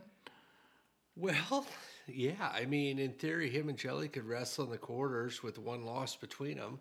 Yeah, that is. I mean, that's a heck of a. I mean, this bracket is. Eh, well, one loss and and upper 80s wins. It's not like they're three and one and seven and one or seven and zero and three and one. Like they're both have 40 plus wins and one loss combined. Yeah, they. How about uh, Caleb Mead, 39 and five. He so he fell just outside of the seating criteria. He did, but he's actually got a he he split matches with with a one wrestler in particular in this bracket, right? With the one seed. Yeah. Him and Logan Schwanz. He beat Logan Schwanz earlier in the season, and Logan ended up avenging that loss. So he literally split matches with the one seed, and he got drawn in and gets Got the drawn four seed. in, Like, yeah. And And that's where that criteria would be really interesting. I believe this was one of the brackets I looked at that I think Caleb had, I think he had the same number of points or maybe one point less than like the eight seed. Like this might have been one where the eight and nine seed had eight points and Caleb had six or seven, something like that. Um, but again, I don't know where those points come from. There, there's some external matrix they do, and then they just enter in the number, you know, one through 14 or whatever. do you do you purposely use the word matrix to confuse me? No, I don't. I'll and I'll, I'll try to be brief. So I actually I love this idea. Yeah, good luck. Yeah. Love this idea. So tell me this: if we've got 16 guys in this bracket, right? Mm-hmm. If I had a matrix and I compare every wrestler to every other wrestler, so each wrestler has a, a potential of 15 points. Okay. So whatever my criteria are, right? The first one's probably head to head. After that, you can argue, right? Maybe state champ, maybe record, maybe whatever. But um, criteria. So if if you say this wrestler gets against every other wrestler zero or one points, whoever wins, or maybe a half point for a tie, um, it's a really easy way to to do a comparison amongst a whole bracket pretty fairly. So let's say let's say that uh, Caleb didn't lose that match to to Schwann's that second one. Yep. He would be one and zero head to head, and he would have one point for that win. Now the other, let's say the other fourteen wrestlers in, or thirteen wrestlers, fourteen in the bracket, pretend Caleb lost to them all, right? So even though he's beaten the one seed, he he got beat by 13 wrestlers. So he gets one seeding point, right? Because he's he gets that one head-to-head point against the one seed, Yep. but doesn't get any points for the other ones. So when I talk about matrix, it would be using some sort of comparison, every wrestler against every other wrestler. Total number of points would be wrestler count minus one, because you can't wrestle yourself, and then just sort of by whoever has the most points. And it feels like that's what they do, because the the biggest number I saw of any of these guys was 14. You know, and, and in theory, you could get 15 if you were in front of all 15 of your opponents. Okay. But anyway, that, that's I guess that maybe not a great explanation, but that's the matrix. I'm gonna start using 'em- the word matrix more often. And this, the bracket here, like I say, this is one of those ones that's super tough. That that that that quartile with Kelvin Singwald from Cannon Falls. I mean, he's 41 and five. His only loss in this bracket is to Christian Jelly. So you're talking Singwald, Mead, Koss. They're all in the same quarter. Like that sucker is nasty. And Mead, he lost. Now he lost in the section finals in overtime to the two seed Cole Munster Tiger, who has got in overtime. in overtime. So he so he beat the one seed and almost beat the two seed, and he got drawn in. yeah, yep. And the it's it's crazy. Like this this bracket is It's is actually brutal, right? Is Like- that deep? It, I mean, look at Parker Zutter. He's got he got drawn in. He's forty four and six from Pequot Lakes, Pine River Backus. He's got Munster Tiger first round. That I'm sure is not a match that Monster Tigers like that. you know I'm not super excited about. You know, Reed Wren you know, you look just above him from Stewartville. He's 22 and six. He's a senior. He's he's a tough kid, man. That is. How about Cash Storts, who's got who's got Jelly first round from Big Lake? He's 43 and two. He's got two, two losses that he gets he gets drawn in and gets the three seed first round. Right. Like, oh man, this I am really glad they seeded, but this bracket is is tough. Well, this is this. Look, part of the part of this is just an example of a deep bracket with a bunch of tough kids. It- it is. It's There's- not that no- the seeding's a complete mess. Like you could look and say, uh, Caleb Mead has wins over the one seed, almost a two seed. But on the other hand, the the six guys in front of him, right before the drawing criteria, pretty good guys. Oh, yeah, There's- great. It's not like it's not like there's some travesty. No. Like it just this bracket's loaded. loaded, man. This is just a very, very impressive bracket. Will be a fun one to keep an eye on. Moving on, I looking at 133 pounds. That bracket is led by Dylan Lawaji from Marshall. He's a senior. He's undefeated on the year, right, Al? Yep. the that's another one. This he's 48 and 0. Um, he's had a he's had an exceptional career over at, at Marshall. Excellent, you know, multiple state. You know, I think he's placed in the state tournament every year except for that goofy COVID year where their super section or whatever it was called was was just absolutely loaded at that weight. Right. Um, So there should be. Then if you go down and you look at the the four seed, is Alex Lehman from Grand Rapids. He's forty four and five. He's got Thomas Ochaki from South St. Paul in the first round.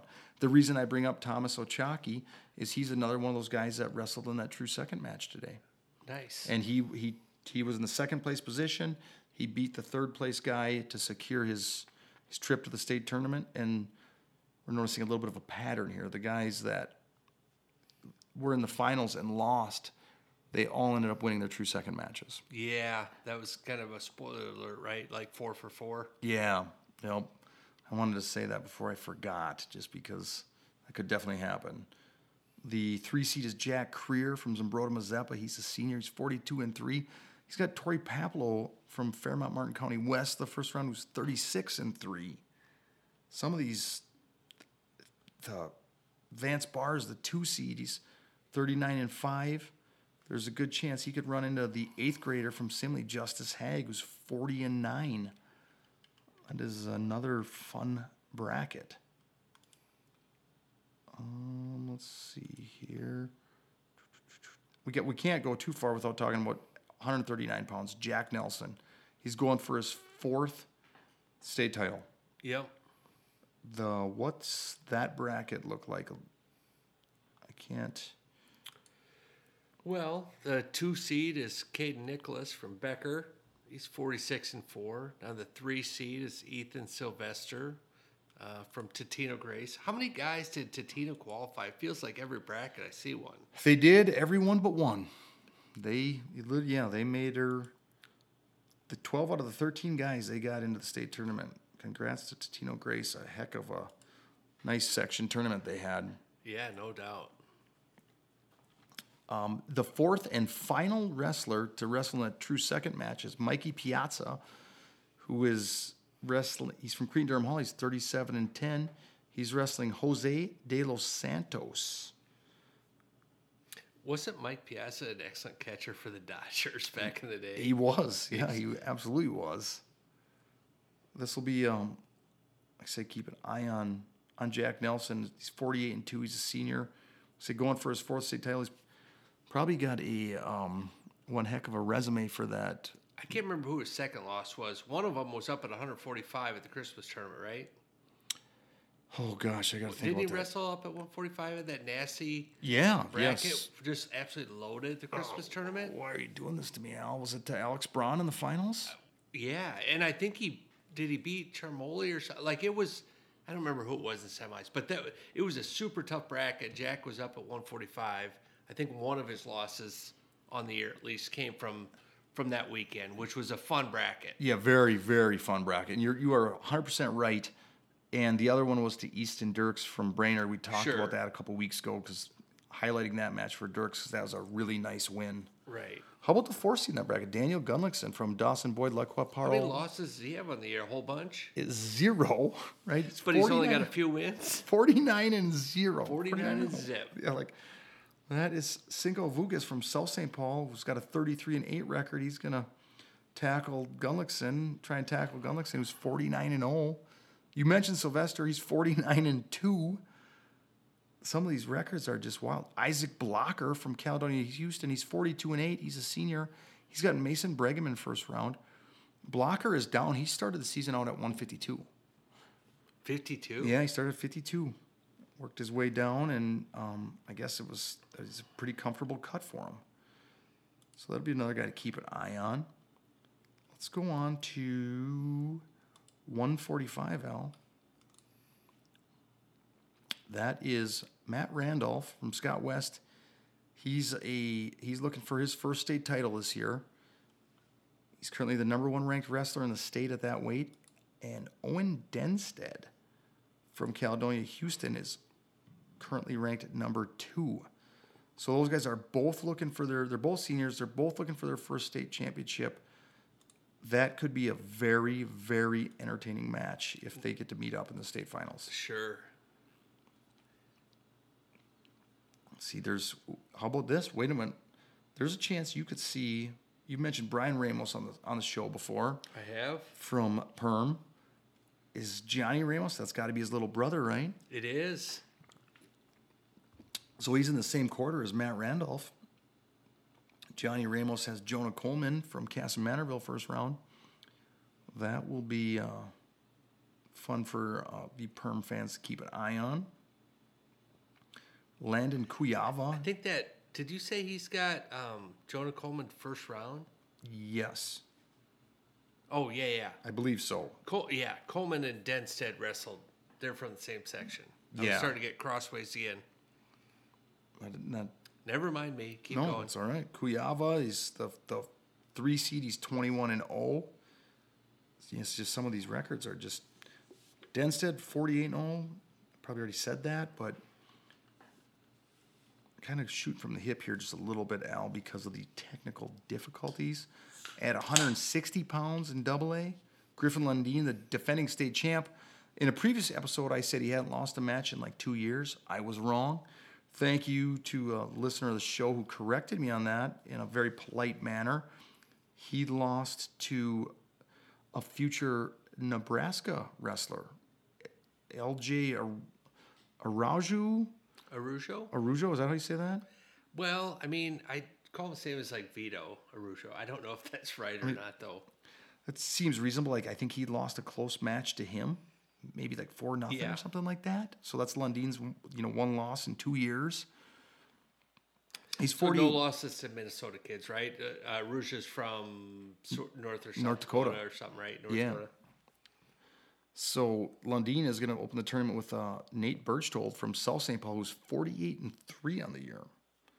That's a lot of wins and very few losses, again, like we were talking about. Kale Olson from Delano is 45 and 2. Tate Condezzo from Marshall, he's 44 and 2.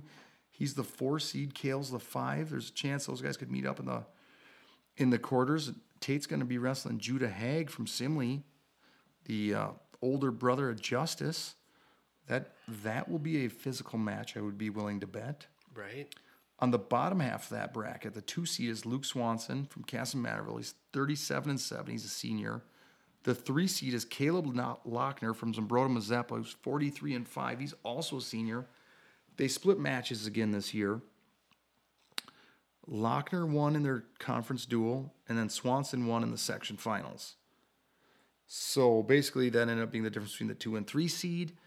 If those two end up meeting up again in the semis, that could be um, that's a match you're not going to want to miss. Yeah. They've wrestled so many times over the years. I feel like there should be a name for their match, like Swackner, the Swackner. match. The, the the I don't know what. Yeah, they just a ton of times over the years. Luke Hoig from Hutchinson. He's 46 and 4. He's a junior. He's having a one heck of a year. Alex Jennison from Foley's 35 and 3. He's a senior. this is a just a another one of those brackets like you know Evan Moshko. We're gonna you know people are gonna get their money's worth in this one. Yeah, they will. see here at 172 pounds, Bryce Burkett. He's a he's a handful. He's going to be a handful for anyone, right? What the heck is his record? Is he? He is. He hadn't lost this year, I don't think. No, he beat he beat Jed in the in the section or in the Christmas tournament finals, right? Yeah. Yep. We start looking at the other side of the bracket, right? Um, Sam Rock from Luverne. Yeah, Is there a Gal Rock from Luverne?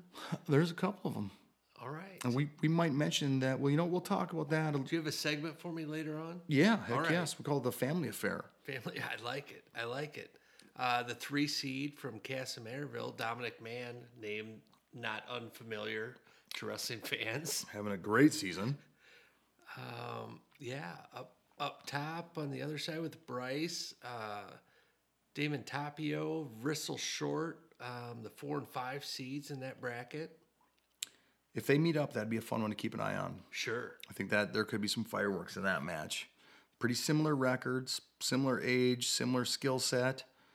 Um, you big, both strong kids. Right? Keep an eye on that one if that happens.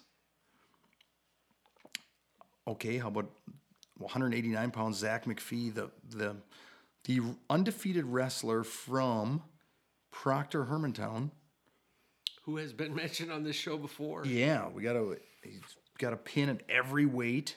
Um, we got to mention him because of the fact that he's undefeated, 49 and 0, and um, Danny Martin from Simley's in that quartile with a 40 and 12 record. You know, wrestling a very very tough schedule. I got to give a shout out to Tristan Zingler from Cannon Falls, Randolph, because he is actually a Randolph student.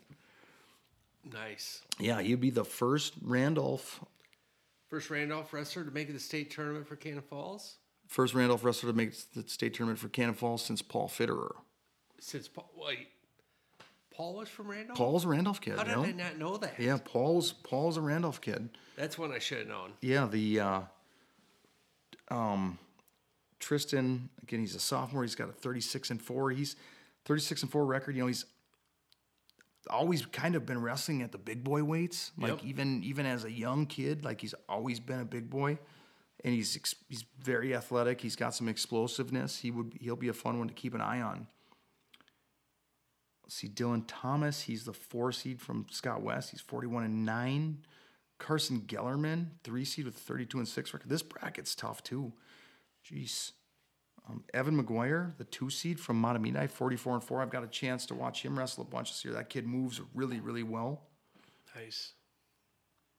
That is at 285. How about this, Al? Sam Winkles from Austin. He's the seven seed, I think, with a 45 and one record. Does that sound right? Seven seed, maybe? Uh,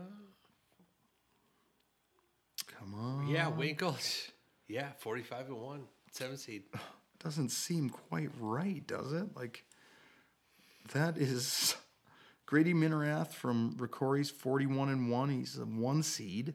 Well, the six seeds got three losses. Uh, five seeds got two losses, right?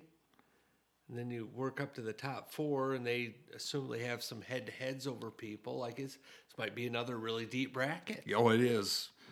Nathan Klatt from Annandale Maple Lake is 40 and 2. The Klatt and Winkles, that that could actually be maybe the toughest first round match of the tournament that we've talked about so far. Eighty-five and three are their combined records. 85 and 3. I'm glad you could do the math because I could not. Another kid to watch is Logan Bender from Chisago Lakes. He's 33 and 1. I got a chance to watch him wrestle. He's a very athletic kid. Moves really well. And how about the all the all state tournament name team? King General Thompson from South St. Paul. He is 26 and 8. He's wrestling Carson Schoenbauer from Scott West, who's 39 and 9 in the first round. Right? Yeah. Okay. Sorry if double A got a little long on us, Al. There, that is kind of because I some of that stuff I knew. Uh, let's go into let's roll. Well, that's yeah, that's you've covered most of the weight classes. I'm just gonna take a quick sidetrack here. At 152 pounds in Double A, your one seed is a kid named Cash Raymond. If you don't know him, Josh, you might want to put a follow on him. He's fun to watch, and and he's worth a follow. I do know that young man. Right? Uh, two seed Cooper Rowe from Mounds View. Three seed. Oh, no, no, from Mound Westonka. was- yes. That's what I get for not. That's what I get for not actually reading versus trying to. Anyway, um, Joey Kennedy, right? Oh, As- yeah. As a three seed, Joey's having a nice year. So State finalist last year. yep. So yeah, I just wanted to mention a real quick shout out to my man Cash, my favorite Double A wrestler. Yeah, he's he's probably mine too. Um, yeah, that is should be a uh, fun tournament for for my little buddy It's a there. fun tournament for everybody who's not a parent. Yeah, he's I love it, man. It, it's look, it's so awesome. We can't, I can't tell you how many people, and it's gonna, it'll continue like this, right, Josh? People will, will come up and talk about how much fun things are, and you know, it's it's nerve wracking, but it's fun. But do the butterflies ever stop? No, they get worse. Like it, it's just, it's part of the journey, and uh, yeah, it's gonna be a fun week, man. oh, it's. I liken it to the demolition derby week. Right? And this is basically adult Christmas time. Before we move on to AAA, Okay. can we talk about? You mentioned Joey Kennedy. Can we talk just briefly about a tweet we saw from his mom, Tammy Kennedy? We sure can.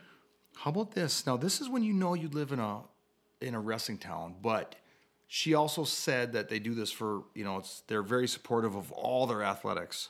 But if you're from around the Kasson-Mantorville area and you can't make it up to the state tournament, the Mantorville Saloon will be streaming the state tournament in its entirety.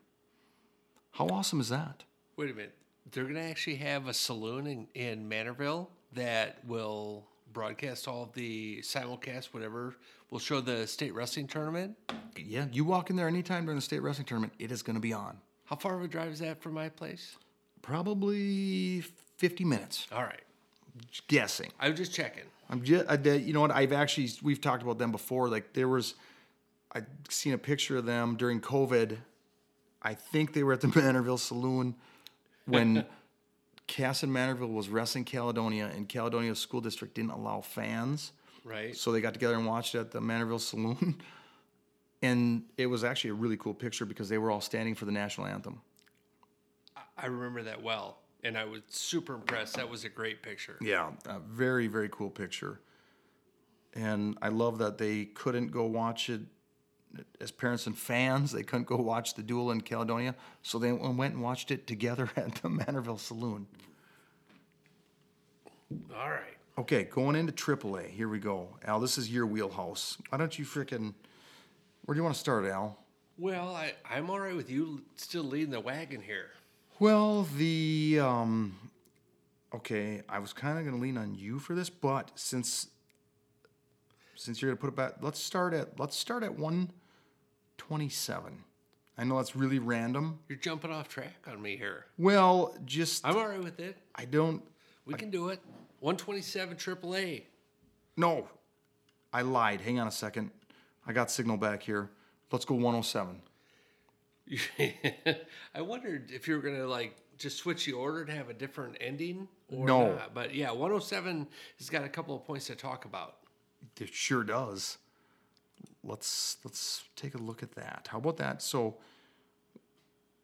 we've had girl wrestlers qualify for the state the boys state tournament before, right? This is Actually, not a fair number of times. yeah. This is You this know, is I mean, not new. right, not new. However, since the seeding has come out, this is the first time I can think of um, someone earning a four seed. Oh yeah, absolutely. Callie Graber from Northfield. She's a sophomore. She's 38 and four. She is your four seed in boys tournament at 107 pounds, and rightfully so, right? Like as as hard as 107 can be to seed. Um, she's I mean, look, she's got she's kind of got both sides of the criteria, both uh, MS, MSHSL type criteria, and um, you know, for for a couple of guys like us that that just kind of know a little bit about it, like non-state sanctioned high school wrestling, like she's good. Oh, yeah. we, we, we know the background, the history, and what she's done, and yeah, she's a hammer. She absolutely is a hammer, and she's not the only female hammer in this bracket. If you look down, Gigi Bragg from Anoka, she is a junior. She's 29 and 12. She is, you know, she got drawn in, and so she kind of has the task of taking on Liam Collins from Prior Lake, who's 37 and one in the first round of the tournament. Um, it's not as it's not as a favorable start as Callie has. I watched Liam wrestle this weekend. He's gonna be a handful Oh yeah, oh he's for for, for everybody. Yeah, he is. Not just Gigi, everybody. yeah, he looks he looks good. Um, he looks really good. Yeah, not just Gigi, the the entire bracket. So we had a couple girls. We've they've, there's been many qualifiers. There's we have yet to have a female win a match in the individual boys state championships. There is a good chance, you know, with with two of them being in there, that it could happen this year Sure. you know, there's a good chance they could place. But uh, you know, your one seed is Dylan St. Germain from Eagan. He's 40 and two. Well, that's a nice record. The, geez, Owen LaRose from Moundsview, 45 and five, the sophomore. He's having a great season. He's got. Um, there's a chance he could run into Graber in the quarters if she beats Atero Kong from Apple Valley. Your three seed is Anthony Heim from Shakopee. He's 42 and three. Grant Bergeron from St. Michael Albertville. The heck, he's he's your seventh seed. He is 23 and two. Yeah, this bracket will also be It's always look. I mean, you can you can point me at the at the 107 and 114 pound brackets in Minnesota every year, and I don't care if I've never if I've not seen a match all year long. I'm gonna keep an eye on them because it it's always so entertaining. And like I say, there's there's kids that have not quite been able to wrestle in the in high school yet, size wise, but they wrestle year round. They train wrestling. There's uh, it, it's always exciting, and because it's hard to seed, even now that it's seeded, it means that we're gonna get some fun early round matchups too, right? Some maybe kids with with some extra losses that are super hammers, um, but have a tough schedule. You know, it's just hard to tell. I oh I tune in for for the lightest weight class every time I go to a tournament. Well, it's it's nice because it's predictive, right? It it'll show us a little bit of what we can expect to see down the road. You know, because a lot of times they're they're younger and they're gonna grow and spread out. Yeah, I mean, this whole, I think there's three upperclassmen in the whole bracket. Gigi's an 11th grader, right? She's a junior. Joey Doffenbach's a junior. And our one seed, Dylan St. Germain, is a, a junior. But no seniors, and everybody else is, uh, you know, 10th grade down to down to seventh or eighth. So we're going to see these names for years to come. Some of them at 107, 113 pounds. We're going to see some of these names, Josh, Yeah. at 152, 60, 72 pounds in a few years. You always do. That's so if you're, yeah, if you want a, a good idea of kids to follow through high school, start at 107. Going on to 114, the one seed from Moundsview, Brett Swenson. He's 41 and 2. He's a junior. He's got the senior Gavin Lambert from Hastings, the first round. Gavin's had a, over the years, he's had a little bit of a tough time getting into the lineup, I think, for Hastings because he's been behind the Beisel brothers. No doubt. So I mean, he's he is a a very handy senior at 114 pounds. Alex Gow from Champlain Park, he's 33 and six. He's wrestling Gabe Rail from Buffalo's 28 and six. Anthony Nichols from E- from Edina's 30 and five. You could have an Anthony Nichols versus a Noah Nicholson quarterfinal there. N- Nicholson being from Stillwater. Nicholson's the four seed. The three seed is Lincoln Robidoux. He's 42 and two as an eighth grader. He's having a pretty solid year on a on a um, you know not exactly an easy schedule. Uh, kid that I think is definitely worth keeping an eye on in this bracket is Leo Edblad from Cambridge I Isan. He's 43 I'm sorry, he's 48 and three, and he's the two seed. And again, we I've watched him wrestle a bunch over the years. Super tough, wrestles really hard. That um, if I was a bet man, I would expect Leo to to do well in this tournament and and wrestle deep into it. Agreed. Let's go. What do you got? What do you got for 121 Al? Anything there? Oh, well, yeah. I mean, um, you've got, if I just take a quick glance and I look, say, at the middle of the bracket, I see a three seed. I wonder, okay, probably a solid wrestler at the three seed, right? I see a Lawson Eller. He's, is he not a returning state champ? He is a returning state champ. he That's your absolutely. three seed. That's our three seed. Really? Jesus, I can't. Okay. Yeah. The, Two seed, we got Blake Beisel, right? No, no surprise there, he's the two seed. He's a returning state champ. right? And then Luke, is it Coonan? Coonan, yep. Yep, he's your one seed, and I think does he have a head-to-head over Beisel? Is that He does loss? at the Christmas tournament. Yep. Yeah, so that's probably how that bracket shook out. And and look, no um no disrespect to look, Brandon Boards only got one loss from Andover. Yeah. Right as a four seed, and Catherman from Waconia having a nice season, five seed. Um, some good kids up on that top side. That said, I mean, if I'm going to be in a bracket with two returning state champs, it would not break my heart to be on the other side of the bracket. No, I would not mind that one bit. So yeah, so yeah, Cooney, your one seed, uh, Beisel Eller, and look, there's there's other kids who are gonna have something to say about that. Um, my man Blake on Lindemeyer, right Oh, yeah. from Section Two AAA. Yes, sir. He took an early loss and then avenged a couple losses on his way to get a, a true second match and uh, won that. Like Blake had a great great Section Two AAA tournament to qualify. Um, You know, I like to see that. I like to. I I, I want to give Eric a little bit of a hard time. You know, th- that's nice. You know, he's lucky enough to have two sons wrestling in the state tournament. no doubt. As lucky as he is, let's see how fun that is on his old ticker. yeah, huh? let's see if his ticker can handle it. Uh, yeah, so um, that that bracket's going to be a good one. Brandon Board, who's four, you mentioned Brandon Board from Andover is 44 and 1 last week when we talked about the history of the state dual tournament. And Yep. I mentioned Board from from Coon Rapids. I believe that is his grandpa. Oh, really? I believe. I'm not, I think maybe I heard that from Brandon's dad somewhere along the lines at a, at a, like a, at a Tulsa, maybe at Tulsa Nationals or something like that. It was late at night and Okay. my memory's not as great when it gets later in the night. But, you know, we talked about the board Highland duels yeah. and um, I believe that's, that is the relation there. If I'm wrong, hopefully no one fact checks me, but I, I don't think I, I believe it. That I think your memory, late at night memory, is better than you give it credit for, Josh. No, it's not. It definitely is not. How about let's go into 127 now. What do you think about that that bracket? 127. All right, let me. Pull that bad boy up. Let's start, let's can we start with the five seed? Yes, we absolutely can. Because that, that five seed feels like is there a state title behind his name? There is just last year.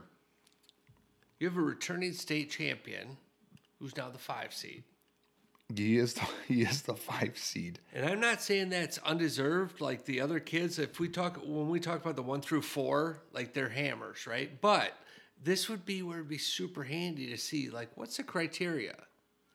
Because that sometimes we've looked at it and said, well, the first criteria is a returning state champ or place winner or qualifier like that, and we're okay with that. We're like, well, if you if you make the state tournament and win matches and place, you deserve rec- you know recognition the next year or whatever. So, but we look here, there's there's a state champ with a, a five seed. Josh. Yeah, that is. It's got to be. You know, there's there's other state champs in this bracket though, right? Trey Beisel, the one seed, he's a state champ with one loss. Um, so the five seed is Itavius Williams from Eden Prairie. He's 31 and eight. You know, he's got a loss to. He's got a couple losses. He's got to have Well, some. it, the bracket's tough. We've talked about JT Howson, right, from Faribault. We've talked about him over the years. He's unseated, got drawn in. yeah. You know, that's no treat for Chase Mills from STMA, draws No. in JT Howson. Um, How about um, Grant Marr? He's the sixth seed. I'll tell you what. I watched him wrestle at the uh, the tournament in Rochester Century. If him and Logan Davis run into each other in the quarters, that's going to be no picnic. you're right, Logan Davis hammer too. Down down to the seventh seed, Tyler Terzinski from Shakopee. Like this this bracket is deep. It's very deep. Tyler's a Tyler's having a great season. He, you know, he he didn't wrestle at the state tournament last year, if I remember correctly. So that probably affected his seating a little bit here. But still, yeah, this this this bracket's super deep. Anytime you got a defending state champ as the five seed, that's one to keep an eye on. Love it. Let's go. Where, oh, where? Okay, bear with me here now. That was 27. Let's, can we, are uh, we can, let's go to 139. Okay.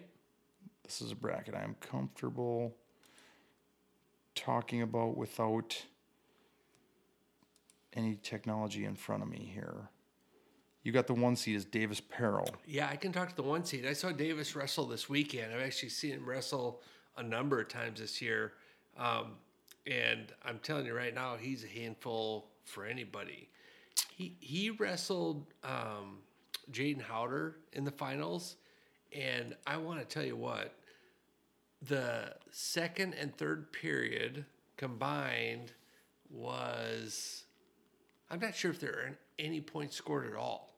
And it was like two of the most entertaining periods of, of no points I've ever seen. Oh, wow. No stalling calls, rightfully so. It was wild. The first period was was wild. Wow. Um, it was nine one. Um, Davis was up nine one over Jaden Howder in the first period. Like it, it was it was bonkers. It was really fun to watch. So um, I expect not only good things from from Davis Perro. He he is an absolute hammer. But down on the other side of the bracket, Jaden Howder, like I'm not the kind of guy that wants to see him at all. He's got a um, another a reused name from Albert Lea, right? Ignashevsky. Yeah, right. Like absolutely. um, in the first round, and the winner of that probably ends up with, or possibly ends up with Easton Dirks, another hammer. Yeah, But what what's Easton's record right now? He's uh, forty-five and three. He, he's having a, ni- very very nice year.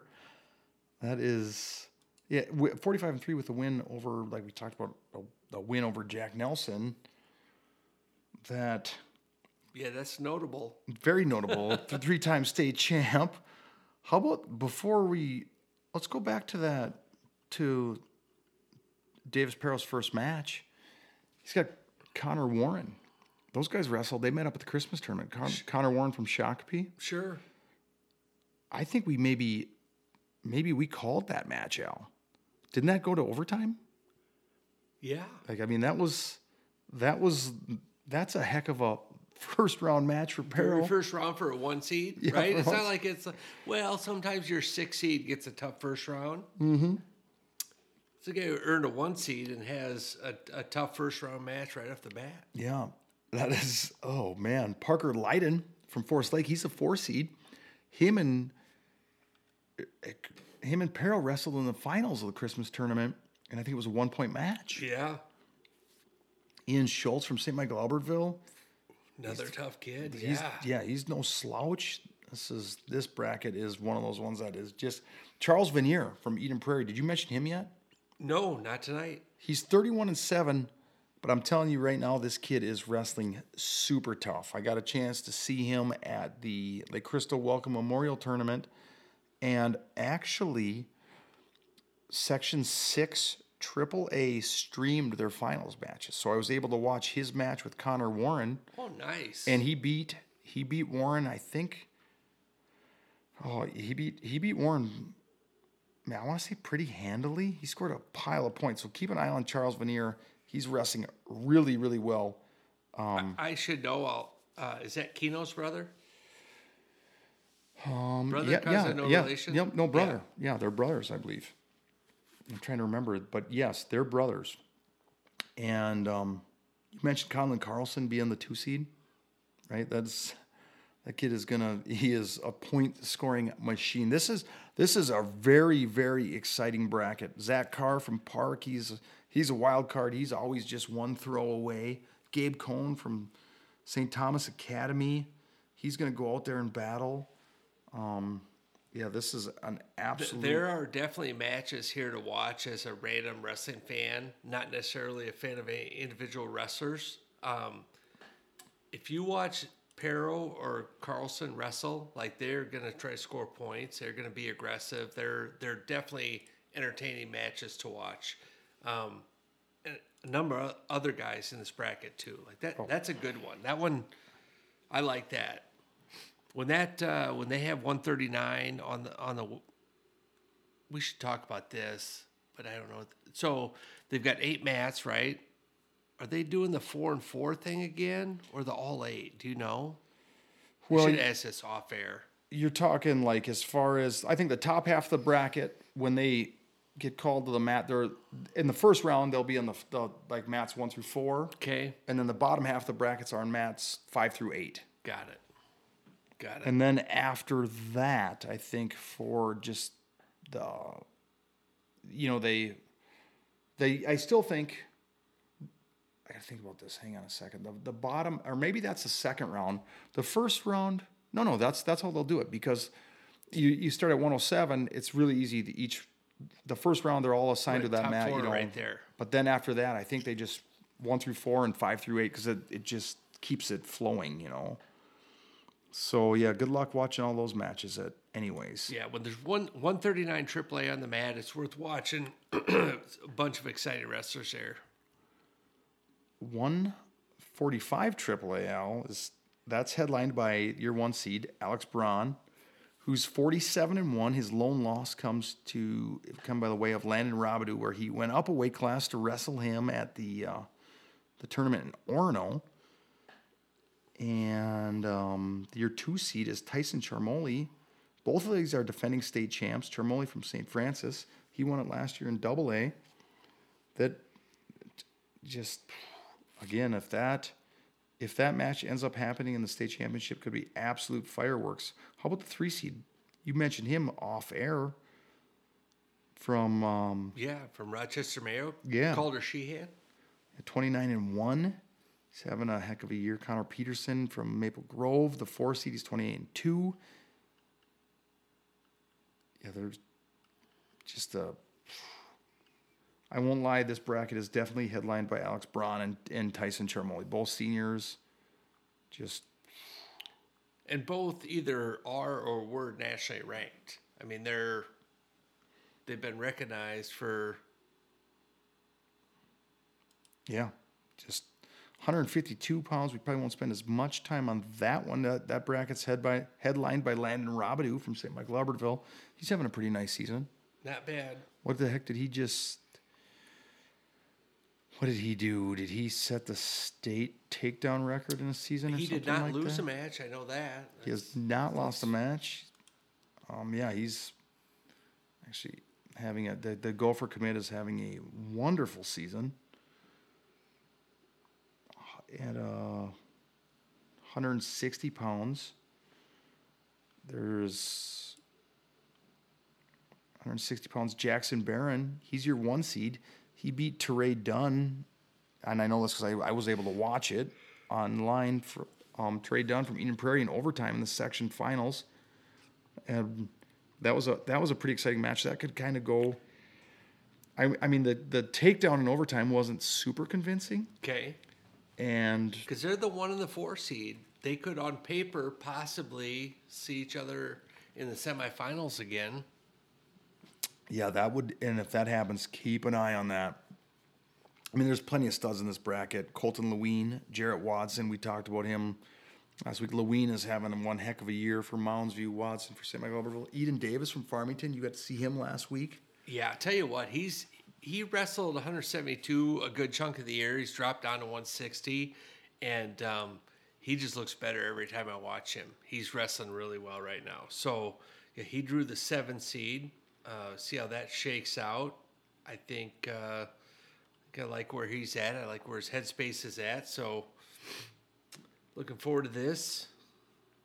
Charles Charlie Pettit, Petit Protect is is how it's pronounced from Wayzata. He's the two seed. He's forty two and six. He's um, having a heck of a year, and I think if Eden could get by Cameron Champagne and re- and run into Petit in the quarterfinals, that would be fun for Eden. Carter Funk at the he he's wrestling Charlie Pettit right the first or Petit the first round is is Carter's dad um, your brother-in-law's buddy He is. He absolutely is. Eric Funk is Carter's dad, and that is my brother-in-law Donut's buddy. right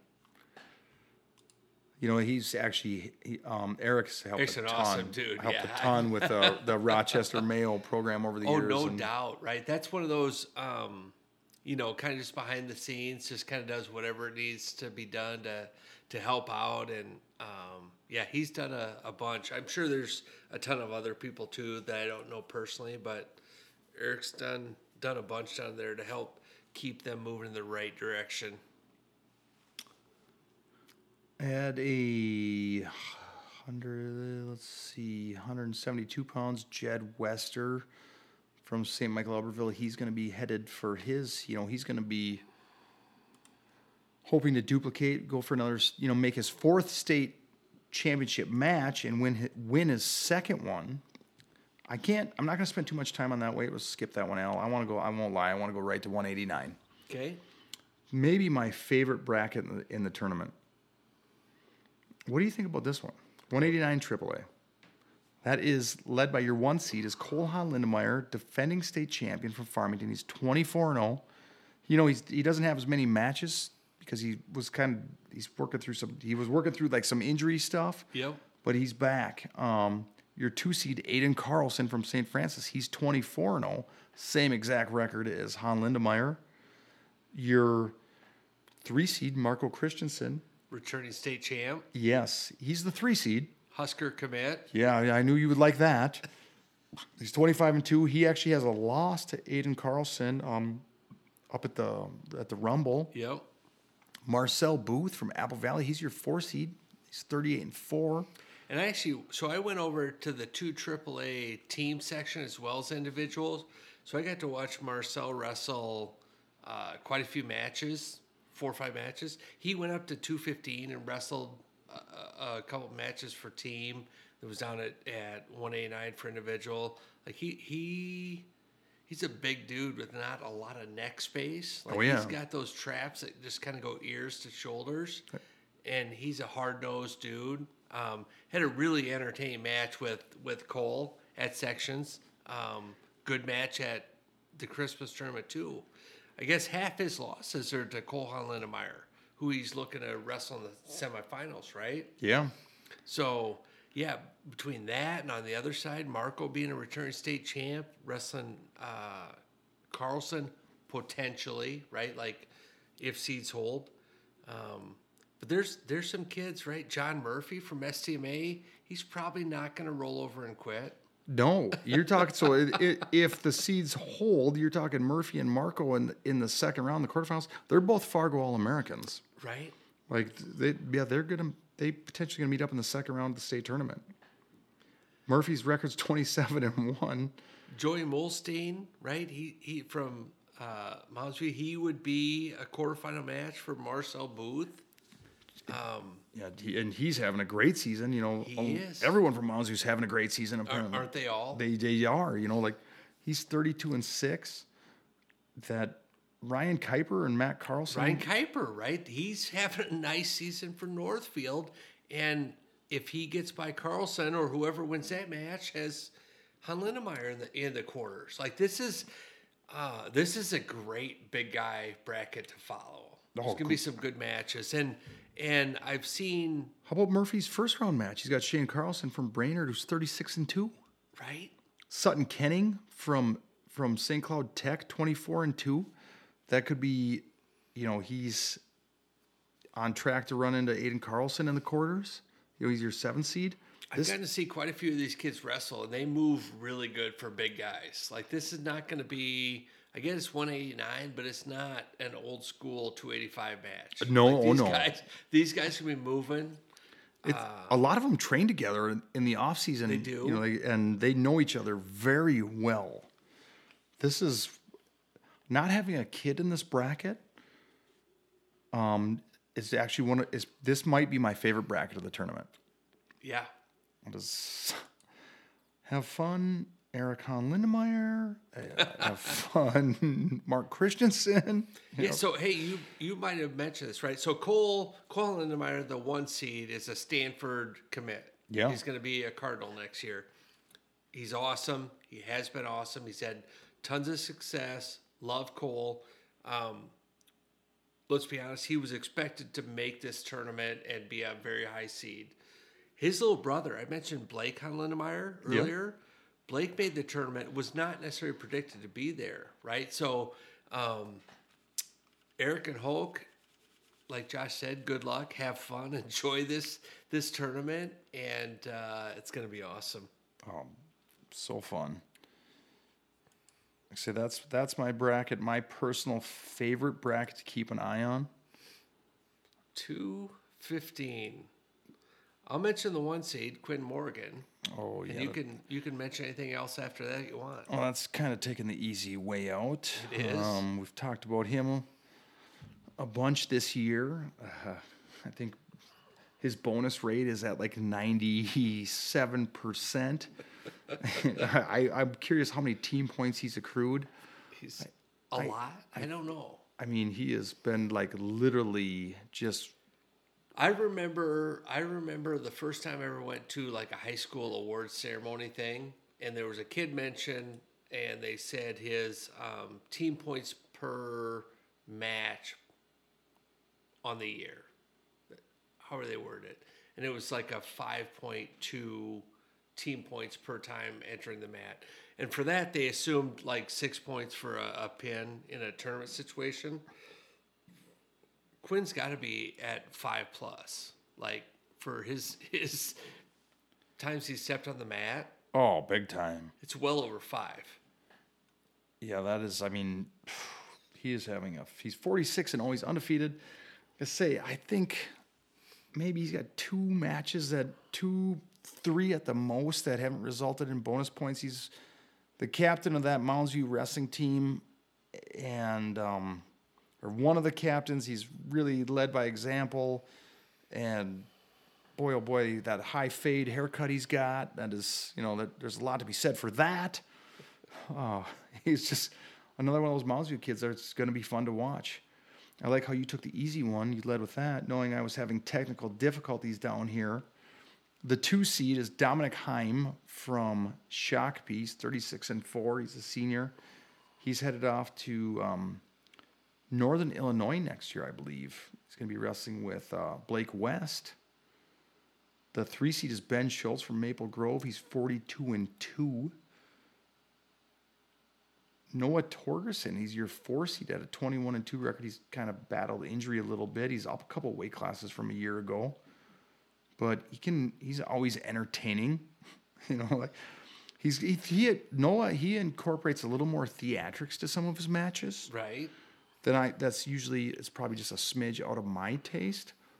But You know, it could be mildly interesting. His his uh, potential quarterfinal with Antonio Menard from Lakeville North. Who knows what will happen there? Yeah, Antonio's not a he's a he's a full size two fifteen, right? That is um yeah, that's a, another one. Just a excellent brackets for state tournament. They're all awesome brackets. Okay, let's go. Let's go on to two eighty five, Al. This is who's our, our one seed at heavy at heavyweight is Will Sather from Eden Prairie. He's a state champion two years ago. Was the first sophomore to ever win a state championship at heavyweight In AAA. in AAA. If I, he is, he's got Mitchell Kelvey first round, but in the bracket he is already advanced. He has, yep. Um, Kelvy has got a forfeit on the on the bracket. I believe there was a an issue at sections, right, in the finals, and it was a um, what uh, what category was that? I don't know. Go ahead, share it with us. I was actually looking for you for clarification. No way. Um, it was a wild weekend of wrestling. Let's just say that. So in, I was not there. I was not at this section, but there was multiple DQs in section tournaments, yeah, and this this Mitchell got DQ'd in the section finals, right? right, right. And there's there's a rule they call a lot of people reference they call it the Leduc rule because there was a bite involved, so he gets DQ'd from that match, and the and DQ and is unable to participate in the next event, right? Right. And the next event is the team state tournament. So, Kelvy is gonna he well he's got to sit out the first round. He's got to the, to help me out. The team state tournament counts as one event, and the first round of the individual state tournament counts as an event. So that that's that's my understanding. Yeah, is essentially the rule I believe says you have to set the next event, Yes. and I I think the the um, explanation I believe is that each round in state tournament is an event. That's what it is. That is the explanation.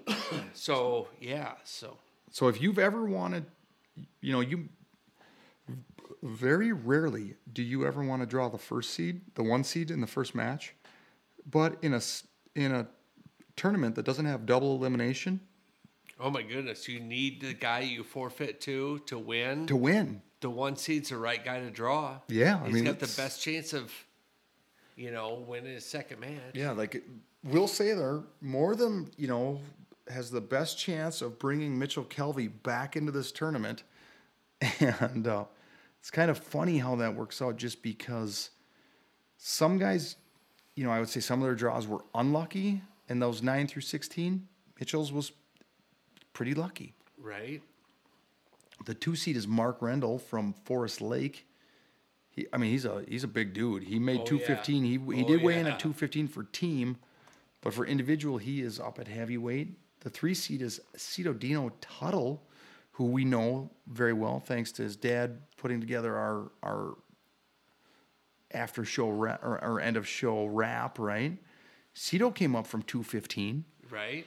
you know and and actually um i don't i don't think it was a, like a weight management deal i think it, Cito's a senior and he's going to go try his his hand with the big boys at 285 I mean, the Tells are not afraid to like pick the the weight class they want to go to and then just go there. They're not we've and they're seen definitely not afraid of going we've, up We've seen.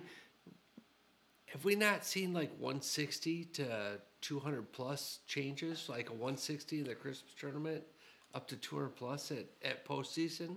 oh for sure we have I think we have. I, I honestly think it was like a, a 50 pound difference um, between Christmas tournament and section weight class. Yeah, we we we totally have, and you know, like you said, they're not afraid of that. Um, so that'll be a fun one to keep an eye on, to see how he handles. Actually, you know, he's not. He's on the same side of the bracket as Rendell. They're both two 15 pounders, and if they end up meeting up, it's probably not the end of the world for those guys. Right. You know, like I I wouldn't be in a big hurry to go wrestle Will Sather myself if I wasn't a a true heavyweight. Um, but yeah, they uh, that is that's what I got for AAA Al. All right. Well, I like it. And um, Bef- before we wrap up our our you know random weight previews here, can we go back to Class A just a little bit because we I let's find a couple more. We're having technical difficulties of kind of operating a little smoother here now. Just to give me two more weights to chat about in Class A. okay. Um, let's look at. I like I like the looks of 152 Class A. The one seed is Colby Tappy from Staples Motley, who you know he's gonna he's gonna be dealing a little bit with the multiple day weigh-ins because his team is there, which is trust me, he's not gonna be asking for sympathy for that. But in that bracket, he's the one seed. He's 38 and one as a sophomore. the four seed Sawyer Simmons from Royalton Upsala. He's a senior. He's 27 and 9. Ryan Palmer from Lake Crystal Wellcome Memorial. He's the five seed. I got a chance to wrestle. I got a chance to see him wrestle at that. You wrestled him? I did How'd not. that go, Josh? You well, either got this is- it, it- would not have gone good. Was- that is um the I, but I did get to see You him got to wrestle. watch him. Got to watch Okay. him. Um, yeah, our weight classes are way different. He's a little guy compared to me. The three seed is Austin Kiker from Bird Island, Olivia, Lake Lillian. Hey, you know what? Let me ask you this. Okay, so they're they're is that an acronym? Is that bold? They're from if you're looking at that bracket, right? Bold, B O L D. Austin is 43 and 4. He's state finalist a year ago. Do you know what the D stands for in bold, Al? You know, you actually started to explain the whole acronym, and then you didn't get to it. And and um, like if D was like an A, I would say area, or um, What about there's a town right near there that starts with the D. Dempsted? Danube. oh Danube, Yeah. You, also a famous river. it would make sense, yeah, for sure. It would make sense as Bird Island, Olivia, Lake Lillian, Danube, right? You would be wrong. It is Bird Island, Olivia, Lake Lillian District. Man, I'm pretty sure of that. that's what I could have got, but you distracted me. yeah, I thought you a curveball. Like A is area, D is district. D I is would have district. got there. Everyone knows that. It just that. took me a second, Yeah. and I didn't have an opportunity. Next time I'll get it. Carson Rowland from Chatfield, he is, oh, let's see, he's the, the sixth seed. He's 38 and 8. He's, he kind of, last year we talked about him. He had a, a pretty tough draw. He had a defending state champ in the first round, Charlie Elwood, who ended up losing in the second round, which is pretty rare for that to happen. Speaking of Elwoods, Josh, to distract you, is there an Elwood in, in the tournament this year again, right? You bet there is. Charlie's little brother. Tommy? So put that, just put a little check mark on that. We'll touch on that. Okay. Tommy feels like he's been around. Anyway, yeah. Well, let's go. We'll go going. look at that after we talk about the two seed in this bracket. Yeah. Tucker Ziggin from, um, yeah. Hang on a second here. Do you Al? What is going on with this? What do you have? Why do you do this to me?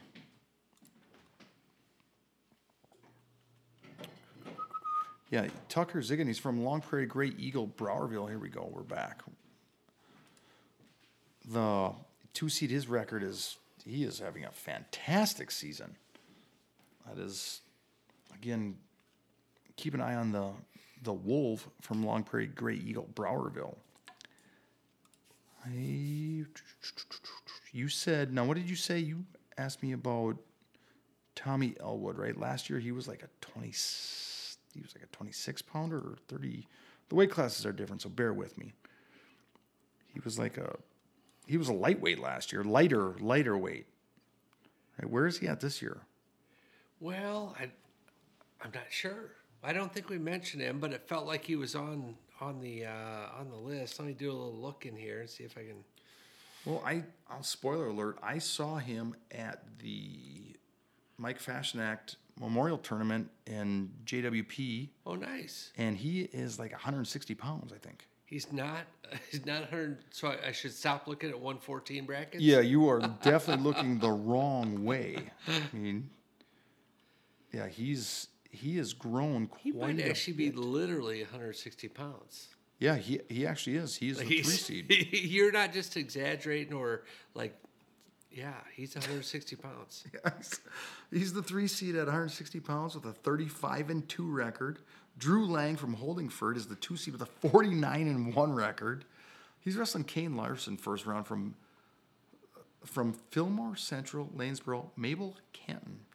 Kane Larson is 41 and 4. I'm not sure if we had the chance to talk about him yet this year. He's uh, having a heck of a season and to get drawn into the two seed.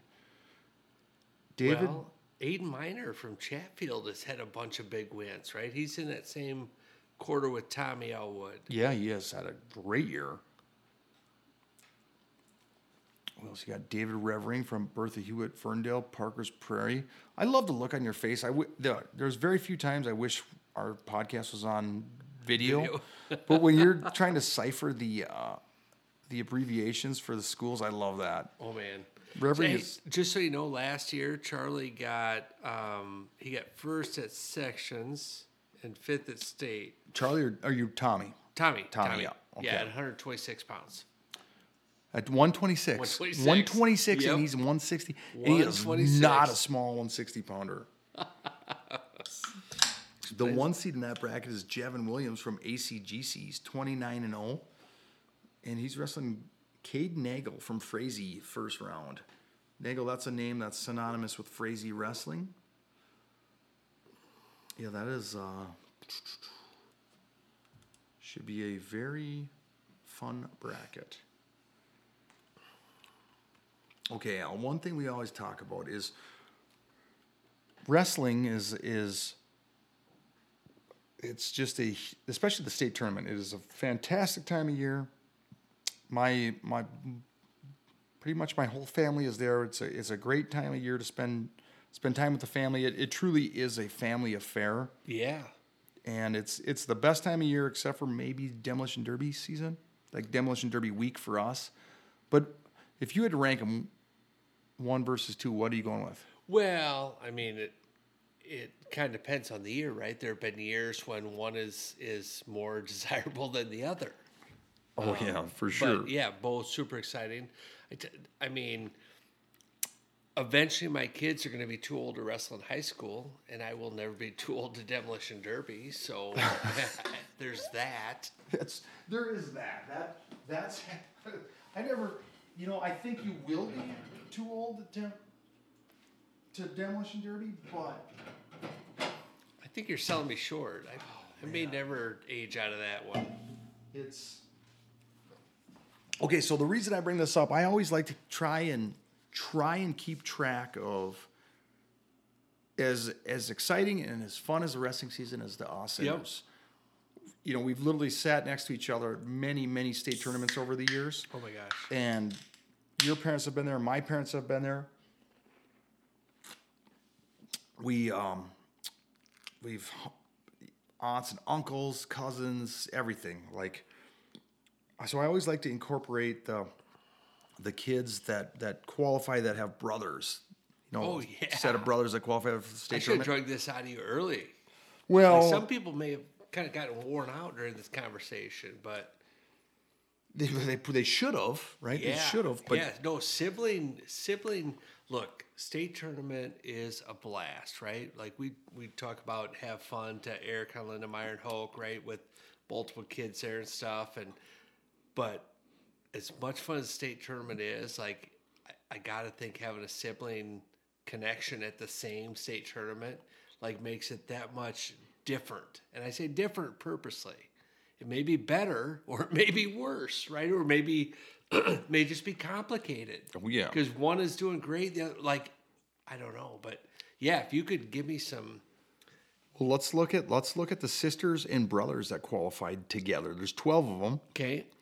There's 12 sets. Maggie and Michael Olson from Albert Lea. And this is their at least second time. I know you mentioned that that pair last year. Yep. Maybe it's the third time or second least. Second, I Okay. believe. Second for sure. Um, Macy. And, and you know what? I will say this much. I, you know what? Actually, some of them I don't know for sure. I'm not 100% positive. That one I know. I mean, I right off the top of my head, I know they both did last year. Yeah, oh yeah. But I mean, I don't know that these are all brothers and sisters, but I'm kind of an educated guess, a couple text messages to some friends to find out. Macy and Noah Schaefer from Zumbrota Mazeppa, they could be cousins for all I know. But I believe, I've got good reason to believe they're brother and sister. Um, Bernie, Cece, and Sam Rock. There's three of them. Luverne. Yep, from Luverne. Bernie, Cece are wrestling the girls tournament, and their big or their bigger brother Sam, who's he's the heaviest of the three, he'll be wrestling the boys tournament. Chloe and Javier Berg from Chatfield. Right? Anna and Jake Koss from Simley. Yep. Charlie and Cash Raymond from Simley, two of my favorite wrestlers. Camden and Ty Salter from Rosemount. Ava and Ian Schultz from St. Michael Albertville, Mariah and Zach Reamer from the Mille Lacs Lake Raiders, Bell and Ben Suchta from Shakopee, and then we got another Cameron, Sutton, and Jackson Kenning. I'm told Cameron and Sutton are twins, and Jackson is their older brother. They're from St. Cloud Tech. Okay. So then when we go, that's our brothers and sisters, and we go on to brothers. We have this is a this is an interesting number. What do you think? If you were a bet man, what would you put the over under at for the number of brothers competing in the state tournament? Uh, number of pairs of brothers. Yeah, number of pairs. And uh, not counting any sisters, I would say probably six and a half. Correct. That's a that's actually I think a great over under.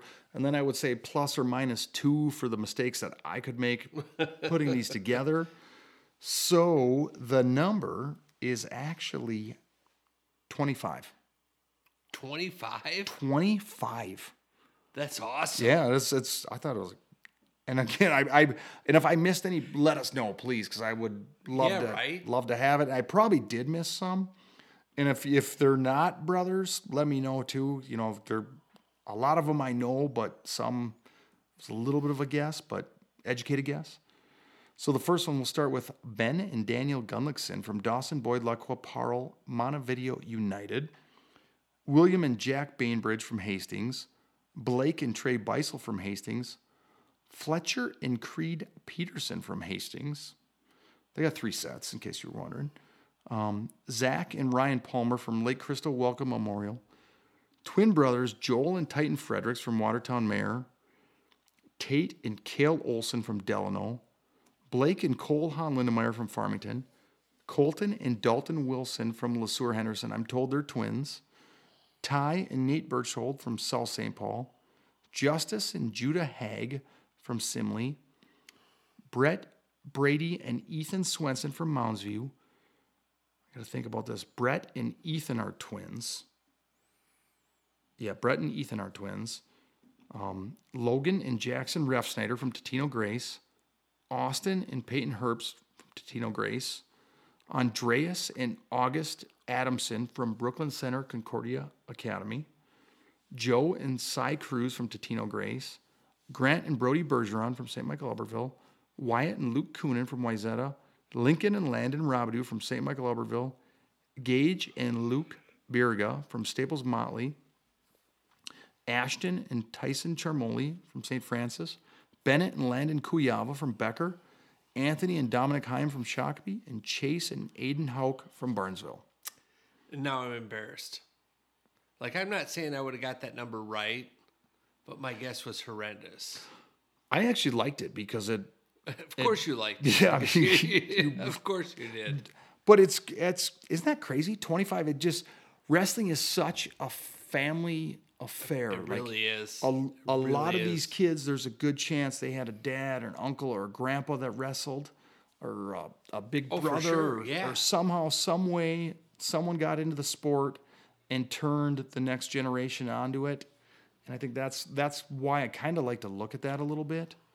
Um, I, I just think it's a unique stat, especially you know now that we're adding in the brothers and sisters. Yeah. Super Because cool. I know a lot of little sisters that wrestle because their big brothers did. And at least one little brother that wrestled because their sister did. Yeah.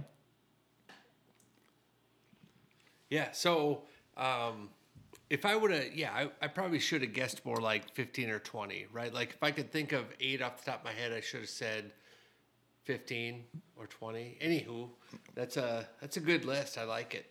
Yeah, it's always a fun one. That's about what I have, Al, for the uh, my my. I won't lie, my focus level's pretty much gone. Uh, the the internet woes we're having tonight are not helping. I apologize for anything we missed, but do you got anything to end on?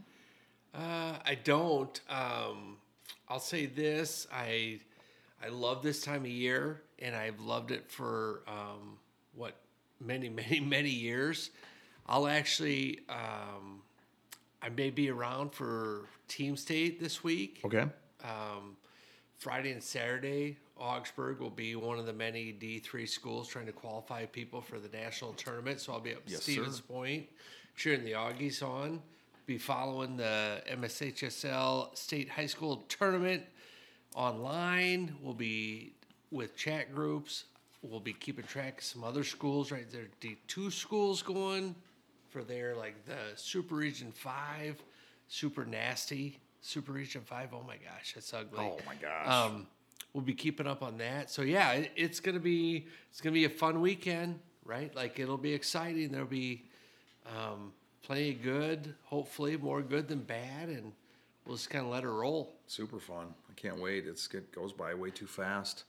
If you get a chance to see either one of us at the state tournament, don't hesitate to say hi. Yeah, absolutely. always, um, always come say hi. We've met a number of people, um, especially me more than you. You you seem to have a, a ton of connections, right? Like if I go someplace with you and my wife, I- I'll never find someone I, that the two you don't know between you. But you know, I we've talked about um, some met Seth Broussard's dad last year at the National Wrestling um, Duels, the Division Three duels down there in Kentucky. Um, we didn't know each other, and so anyway, come say hi, and uh, always great to meet people and talk wrestling. Oh, yeah. And uh, everybody enjoy this week. Are you going to Casetas this week? I probably will sneak in there for a couple times throughout the couple times. couple That's times. aggressive. I mean, I like probably it. will. Uh, yeah, I can't wait. It's it's everything about the state wrestling tournament. When you walk into the Xcel Energy Center, the smell of it, the sound of it, the the announcers, uh, the, like I say, the PA announcers. There, I don't think they get enough credit for what they do. They add a ton to the Totally agree. Yeah, to the state tournament. Like, um, our I believe our man Eric Strauk is back on the microphone this year. Nice. Not sure who else is working with them. Just a, a couple other notes I had. The look for you can look. We can look forward to that highlight video before the state finals again. Okay. There's a lot of work that goes on behind the scenes. So if you see some guys walking around with cameras or phones and they're and they're videoing the crowd, uh, maybe ham it up a little bit for them Oh yeah. the what else also i, I believe they're gonna they're gonna the seating for if your if your kids are in the state finals they're gonna have like four seats like last year was a golden uh, ticket that front row of um, the press row or whatever. They'll Yeah. they'll keep some seats available for nice. yep i was i was lucky last year when i was in those in that front row for for cash's match when he was wrestling colton bornholt sean bornholt you know colton's Yep. dad was was across the aisle from us. It's a pretty easy guy to sit next to when our kids are wrestling. Like I can imagine there's times where that wouldn't be as easy, Right. For sure. but it was pretty easy for us because we knew each other were friends. Um, so that's gonna I think that's gonna be in play again this year, which is is cool. You know, like uh, and Yeah. actually I think they're gonna add a second row to it, kind of like an on deck row. yeah. Just which so there's not that of sense, anxiety right? of Yeah. trying to get down there before the match starts. And Right. For sure. So if you're, you know, Well, let's be honest. We don't want to, you know, maybe maybe your your son wrestles in a, in double A, and you're going up and down the stairs as double A's done, getting ready for your match. But maybe single or triple A has a match going on into overtime, and they don't need people running Yeah. back and forth in front of them. Totally.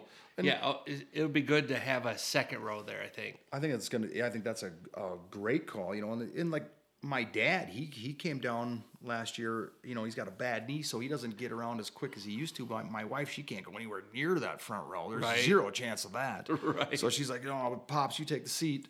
Well, it takes him a little bit of time to get down there. So if there's an on deck row, that will be a nice addition. Nice. I like it. Yeah, it should be super fun. It is the best time of year for Minnesota wrestling fans, and yeah, it's going to be absolutely awesome. Awesome. All right. Well, ha- everybody have fun and good luck this week, and we'll talk again in Another a great week. podcast. Great podcast. Time for the end of show wrap. Minnesota Wrestling representing. Alan Josh is the podcast show. Just two guys that's in the know. Bringing the wrestling news episodes. You can sit and listen or hear on the go. Voices is smooth. Podcast is free. Many platforms for downloading. Minnesota wrestling. Alvin, Josh Raymond report the scene. High school, college, women, youth. Minnesota wrestling is for you. Live from the kitchen, I'm in studio too. Can't wait for the next one. Stay tuned.